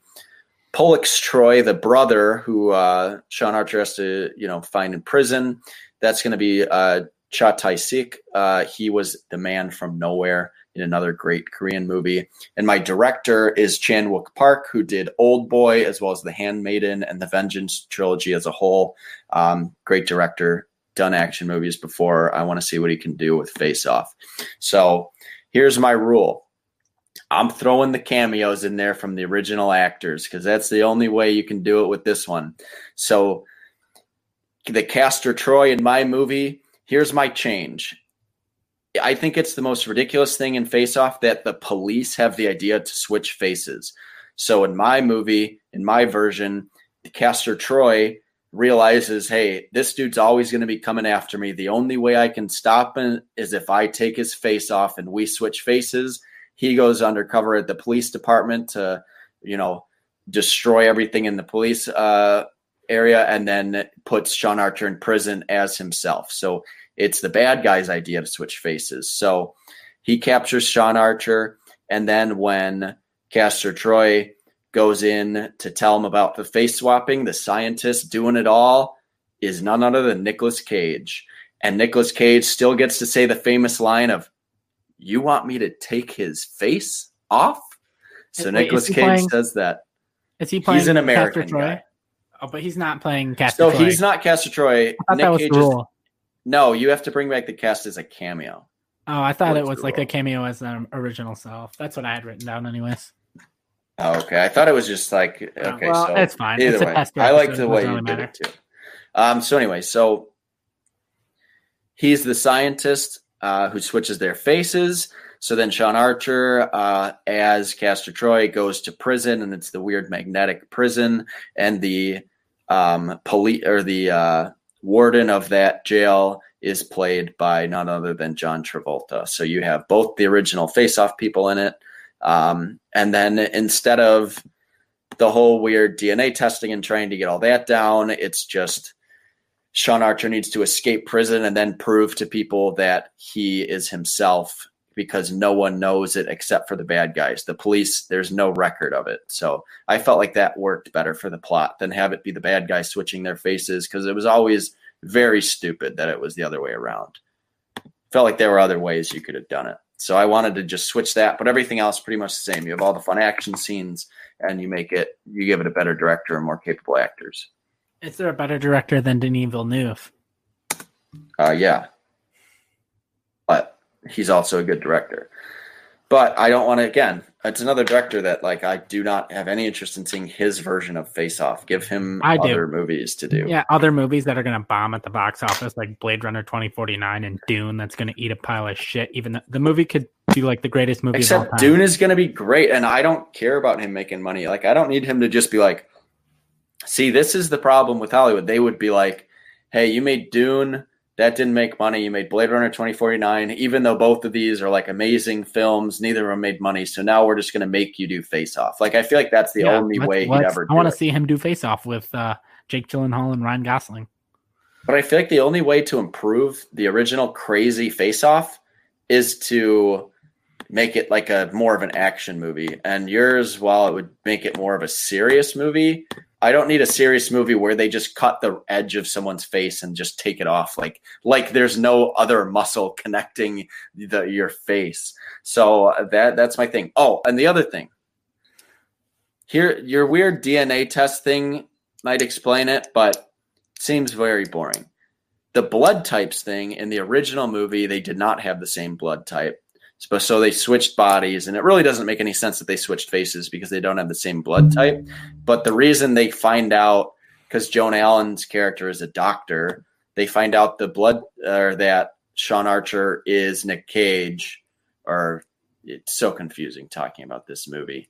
Mm-hmm. But the reason they discover basically that their faces were switched is because they have different blood types, and Joan Allen tests it.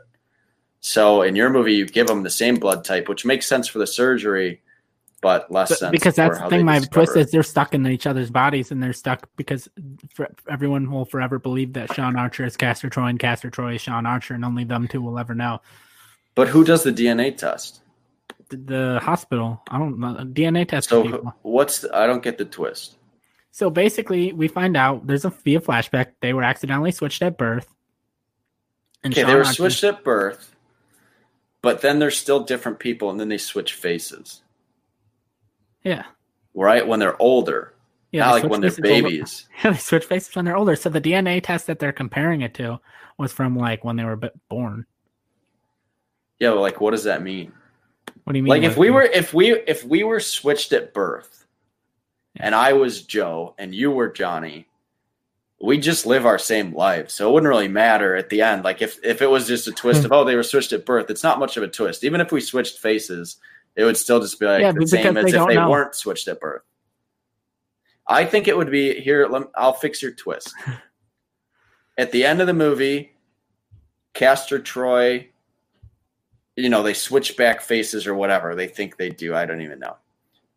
They put Castor Troy away or he dies, and then Sean Archer goes back to his wife, but then it's revealed that, you know, like cut back to what happens, and he is actually still Castor Troy. Like he he's the villain and he survived. I think that's a better twist. yeah, but- but, my twist is better because my twist is Your twist doesn't mean anything. It's not a real twist. There's nothing Yeah, twisty because about it means that they're stuck in their bodies because no one believes that they're there's the person that they are because they're comparing it to DNA from right when they were born, but they were switched at birth. But what does that mean for their personalities or characters? That they're stuck in the the wrong body. Sean because they were switched at birth? or they're stuck in the wrong face. Yeah, because they so the DNA it- test reveals The What? TNS test reveals that they're both crazy people and their faces were never switched, even though we as an audience know that the Oh. faces were switched. Wait, so that so your twist is they don't actually take their faces off? So you're not going to show the faces getting taken off? No, they their faces don't get take it. Their faces don't get put back. Okay, I get that. I don't know. Your twist is all I don't get it. Maybe someone can explain this better than me, but I don't understand how that's a twist. They just didn't switch back faces. Yeah, because their DNA test proved. That. I don't know. I had. what I does the DNA test have to do with anything? I don't know. I tried to make a twist and I couldn't come up with a twist for any of these movies, and this is the only one I had left. I couldn't come up with anything for. See, my twist was so much better than your twist. I should get my Spaceballs point back. No. Okay, Fine. here here's a new twist. Okay, at the beginning of the movie, Sean Archer's kid is killed, right? Yeah. And then Nicolas Cage uh, has a kid, and then at the end of the movie, uh, John Travolta's character just basically takes Nicolas Cage's son, and it's just like, this is our kid now. He's replaced our dead son. That's kind of how the end of Face Off works. Yeah. My movie would end with that same thing happening, but then it cuts to the dad, Sean Archer, because he's a crazy dude, digging up his kid's grave. and then you realize that they're going to switch the faces of the kid. so he has his old son back. All right, you can get. All right, What's our scores right now, by the six way? to three if you win this one. Okay. All right. I think I should win this one because this is the movie that I'd want to see the most out of any of these. I want to see like a South Korean action right. movie that has some weird sci-fi in it. Because uh, spoiler alert, I'm going to win Ferris Bueller's Day Off too, so we might as well just give me all the points. All right, All right, you want to go first or second? you're so confident in Ferris Bueller. You can go first. You can describe Ferris Bueller for the audience at home. I should probably talk into the mic. You should describe Ferris Bueller for the audience at home. So Ferris Bueller's Day Off, for those who've never seen it, um, if there is anyone who hasn't, uh, Ferris Bueller is this young cocky kid. He he basically plays hooky from school, and uh, with his best friend Cameron and his girlfriend Sloane, they skip school and they spend the day out in Chicago, going to a ballpark, going to or a Cubs game, I think, and then going and singing in a parade and stealing the dad's car, which is explained in the movie that the dad loves his car more than he loves his own son. So they steal the car and then they decide, hey, we'll put it in reverse and it'll take all the miles off of it, which that doesn't work. Um, and then the car flies through the garage and just is destroyed. And that's kind of like the main one of the main things in the movie. But it's basically just three kids skipping school, and you have not only is Ferris Bueller's sister trying to catch him at the act, you have Ed Rooney, who is the one of the teachers who doesn't like Ferris. He is also trying to catch I think it's the Ferris at right? it, right? I don't even know. Because I thought it was the principal in Breakfast Club, but I don't think it's the real principal. It's just a teacher. So either way, so he's either the principal or a teacher. He's trying to catch Ferris at it. Might might be the principal, but that's kind of the movie. It's he doesn't want to be seen, and they're they're skipping school. Um, that's really it. So, in my version of it, I figured, you know what's uh, you know what's ripe for a horror remake? Ferris Bueller's Day Off, because I'm gonna give it a realistic uh, ending. So Ferris, he's a fun-loving high schooler, convinces his buddy Cameron to play hooky with him and his girlfriend. Ferris convinces Cameron to let them take out his dad's car, even though his father loves that car more than anything. Uh, they have a fun day out on the town, despite Ed Rooney trying to catch Ferris. They decide to put the car in reverse to put the miles back to normal on Mr. Fry's car. This does not work, and the car ends up getting smashed through the back of the garage, falls off a hill, and is destroyed. Cameron, Ferris, and Sloane turn around to see Morris Fry, the father of Camera, Cameron, staring at them in shock. Ferris walks up to him, trying to de escalate the situation. Mr. Fry takes out a knife and stabs Ferris to death. Sloane and Cameron run to the house and must fight for their survival against Cameron's murder Cameron's father's murderous rampage. Ed Rooney tracks him down, but he sees Ferris's dead body, so he tries to help Cameron and Sloane escape. So that's my movie. It's them trapped in a house. You have the murderous father. You have Ed Rooney have the twist of actually trying to help him out because he realizes that they're in danger. Um, I'll give you my my cast too. My Ferris Bueller. I need someone young and looks like he's in high school and can also be charismatic. So that's going to be Tom Holland. Um, my Cameron Fry uh, is going to be Skylar uh, Gacindo or Gasondo. I'm going to say Gacindo. He's the rich kid in Booksmart for anyone uh, who's seen Booksmart. He's also in like the Amazing Spider-Man, a couple movies. Um, Sloane Peterson is going to be played by Molly Gordon, who's also in Booksmart and Good Boys. Um, she's the other friend in in Good Boys. Um, Ed Rooney is going to be played by Alan Tudyk. I feel like he he's a good uh, uh, good look for that. Morris Fry, I want someone who I could just see being kind of an intimidating presence and hasn't had much to do. So I've cast Seann William Scott mainly because he's just the age of the person I'm looking for, and I like him as a as an actor. Uh, my director is Adam Wingard, who did The Guest and You're Next, both like good coming at you trying to kill you movies, as well as VHS. And he's actually remaking an American version of I Saw the Devil, which I saw when I was looking at his IMDb, which is insane to me. But that's my director. So you have Ferris Bueller. You have the, about the first half of the movie is them fun loving, skipping school, and the second half is a fight to survive horror movie. All right, for my version of Ferris Bueller's Day Off, for those who are keeping track, who aren't keeping track at home, we're headed to the Oscars. I made a super Oscar Beatty Ferris Bueller's Day Off. I'll just start with my director and cast. My director, Damien Chazelle. He directed La La Land, directed Whiplash, directed First Man.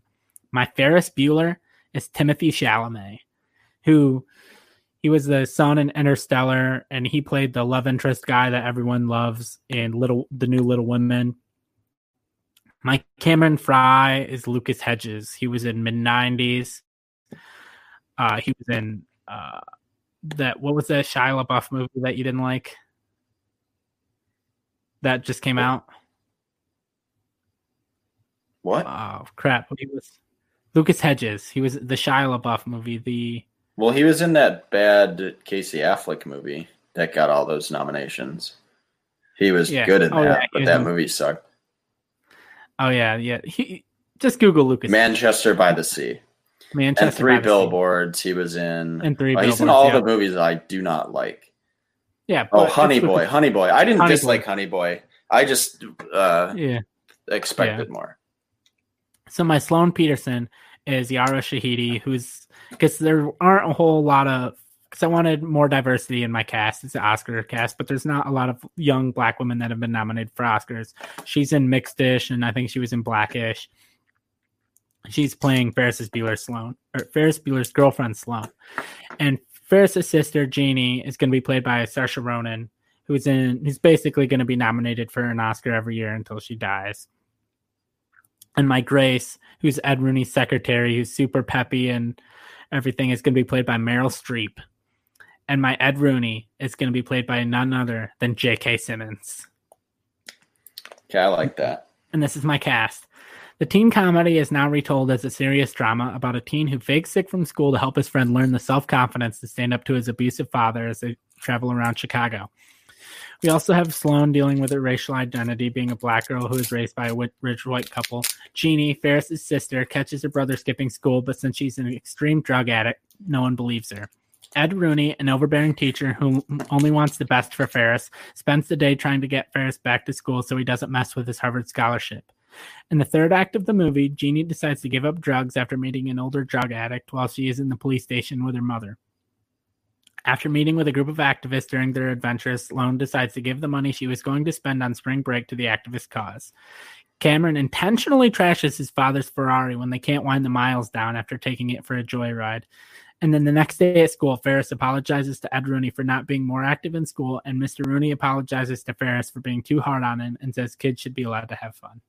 And that is my pitch for Oscar Beatty, Ferris Bueller's Day Off. It's basically Crash, but Ferris Bueller's Day Off. And Crash wasn't good, but it won. That Oscar. sounds awful. That sounds I, so awful. And that's exactly what Oscar Beatty movies are. Fucking terrible. Terrible, terrible garbage. No, you just all you have to do to be Oscar Beatty is either cast Meryl Streep or just Which have I a bunch did. of nominations. Yeah, exactly. So you did do that. Um, I mean, it is Oscar Beatty. I can't argue against. I just your, tried to put every Oscar Beatty trope I could find in slant. I almost changed it to LA just to have that much more Oscar Beattiness. So, is there any comedy in it, or is it like no, it's 100% a drama now. Okay. I don't know. Sounds weird. I mean, you you nailed the rule, but I wouldn't see your movie, so it's tough. What do you think of mine? My horror movie. Your horror movie isn't a Ferris Bueller's Day Off reboot. It's a like sequel. Well, we had to make it a horror movie. I mean, it's a reboot, but it's realistic.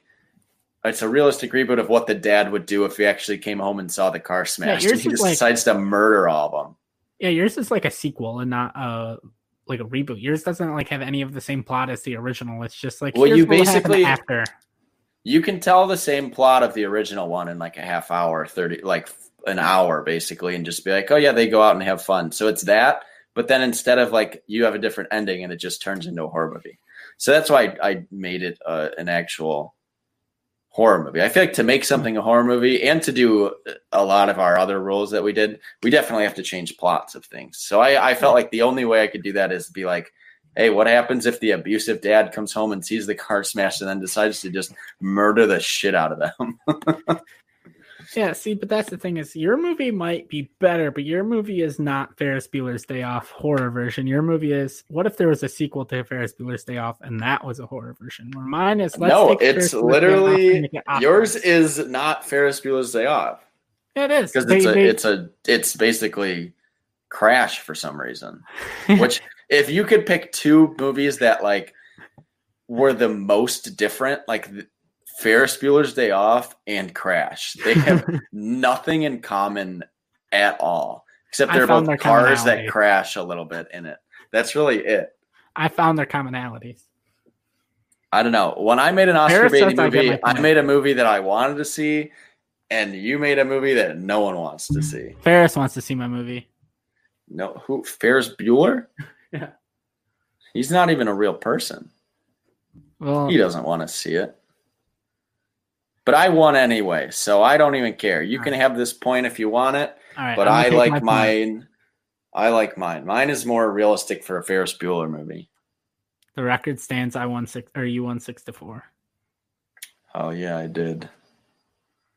All right, I well, give full credit to my amazing pitch for a Christmas Carol all right. with So DMX. uh, Johnny officially wins our tester episode six to four. So I'll say if you have any comments or anything you want to say, any advice, tweet at us, text us, DM us, or comment below. But other than that, Johnny officially wins. So Hell yeah, any, anything else you got to say, Johnny, before we sign off? Um, just that anyone who actually listens to this full thing, thank you for for listening. I'm sure we'll basically just kind of send this out as a tester for anyone who wants to listen and friends and family and and whatever else. So if you're listening, thank you. And Yeah. uh, this was a this was fun to do. Hopefully we do more with this, and uh, I look forward to winning every week. Yeah, you're not gonna win next week, so I'm gonna actually like do better in my pitches. My, all my pitches I wrote last night because Johnny's like, "Yeah, I did more than just a cast. I have pitches and stuff," and I'm like, "Oh, I should probably write pitches then." Well, because like making one a horror movie, I was like, why didn't it change the entire plot to make these things horror movies? So then I was just like, well, now I need to write pitches. So yeah, some of them require more work than others. I thought for sure too, because like I had Right. pitches written out, and then I was like, I don't think I did enough with these. And then I texted you, and I was like, oh yeah, I got like pitches, and you're like, I didn't do pitches. I'm like, oh, all right, maybe I did more than Joe. yeah, I'll definitely have pitches next time. But yeah, uh, thanks for watching, everyone. I'll see you next time.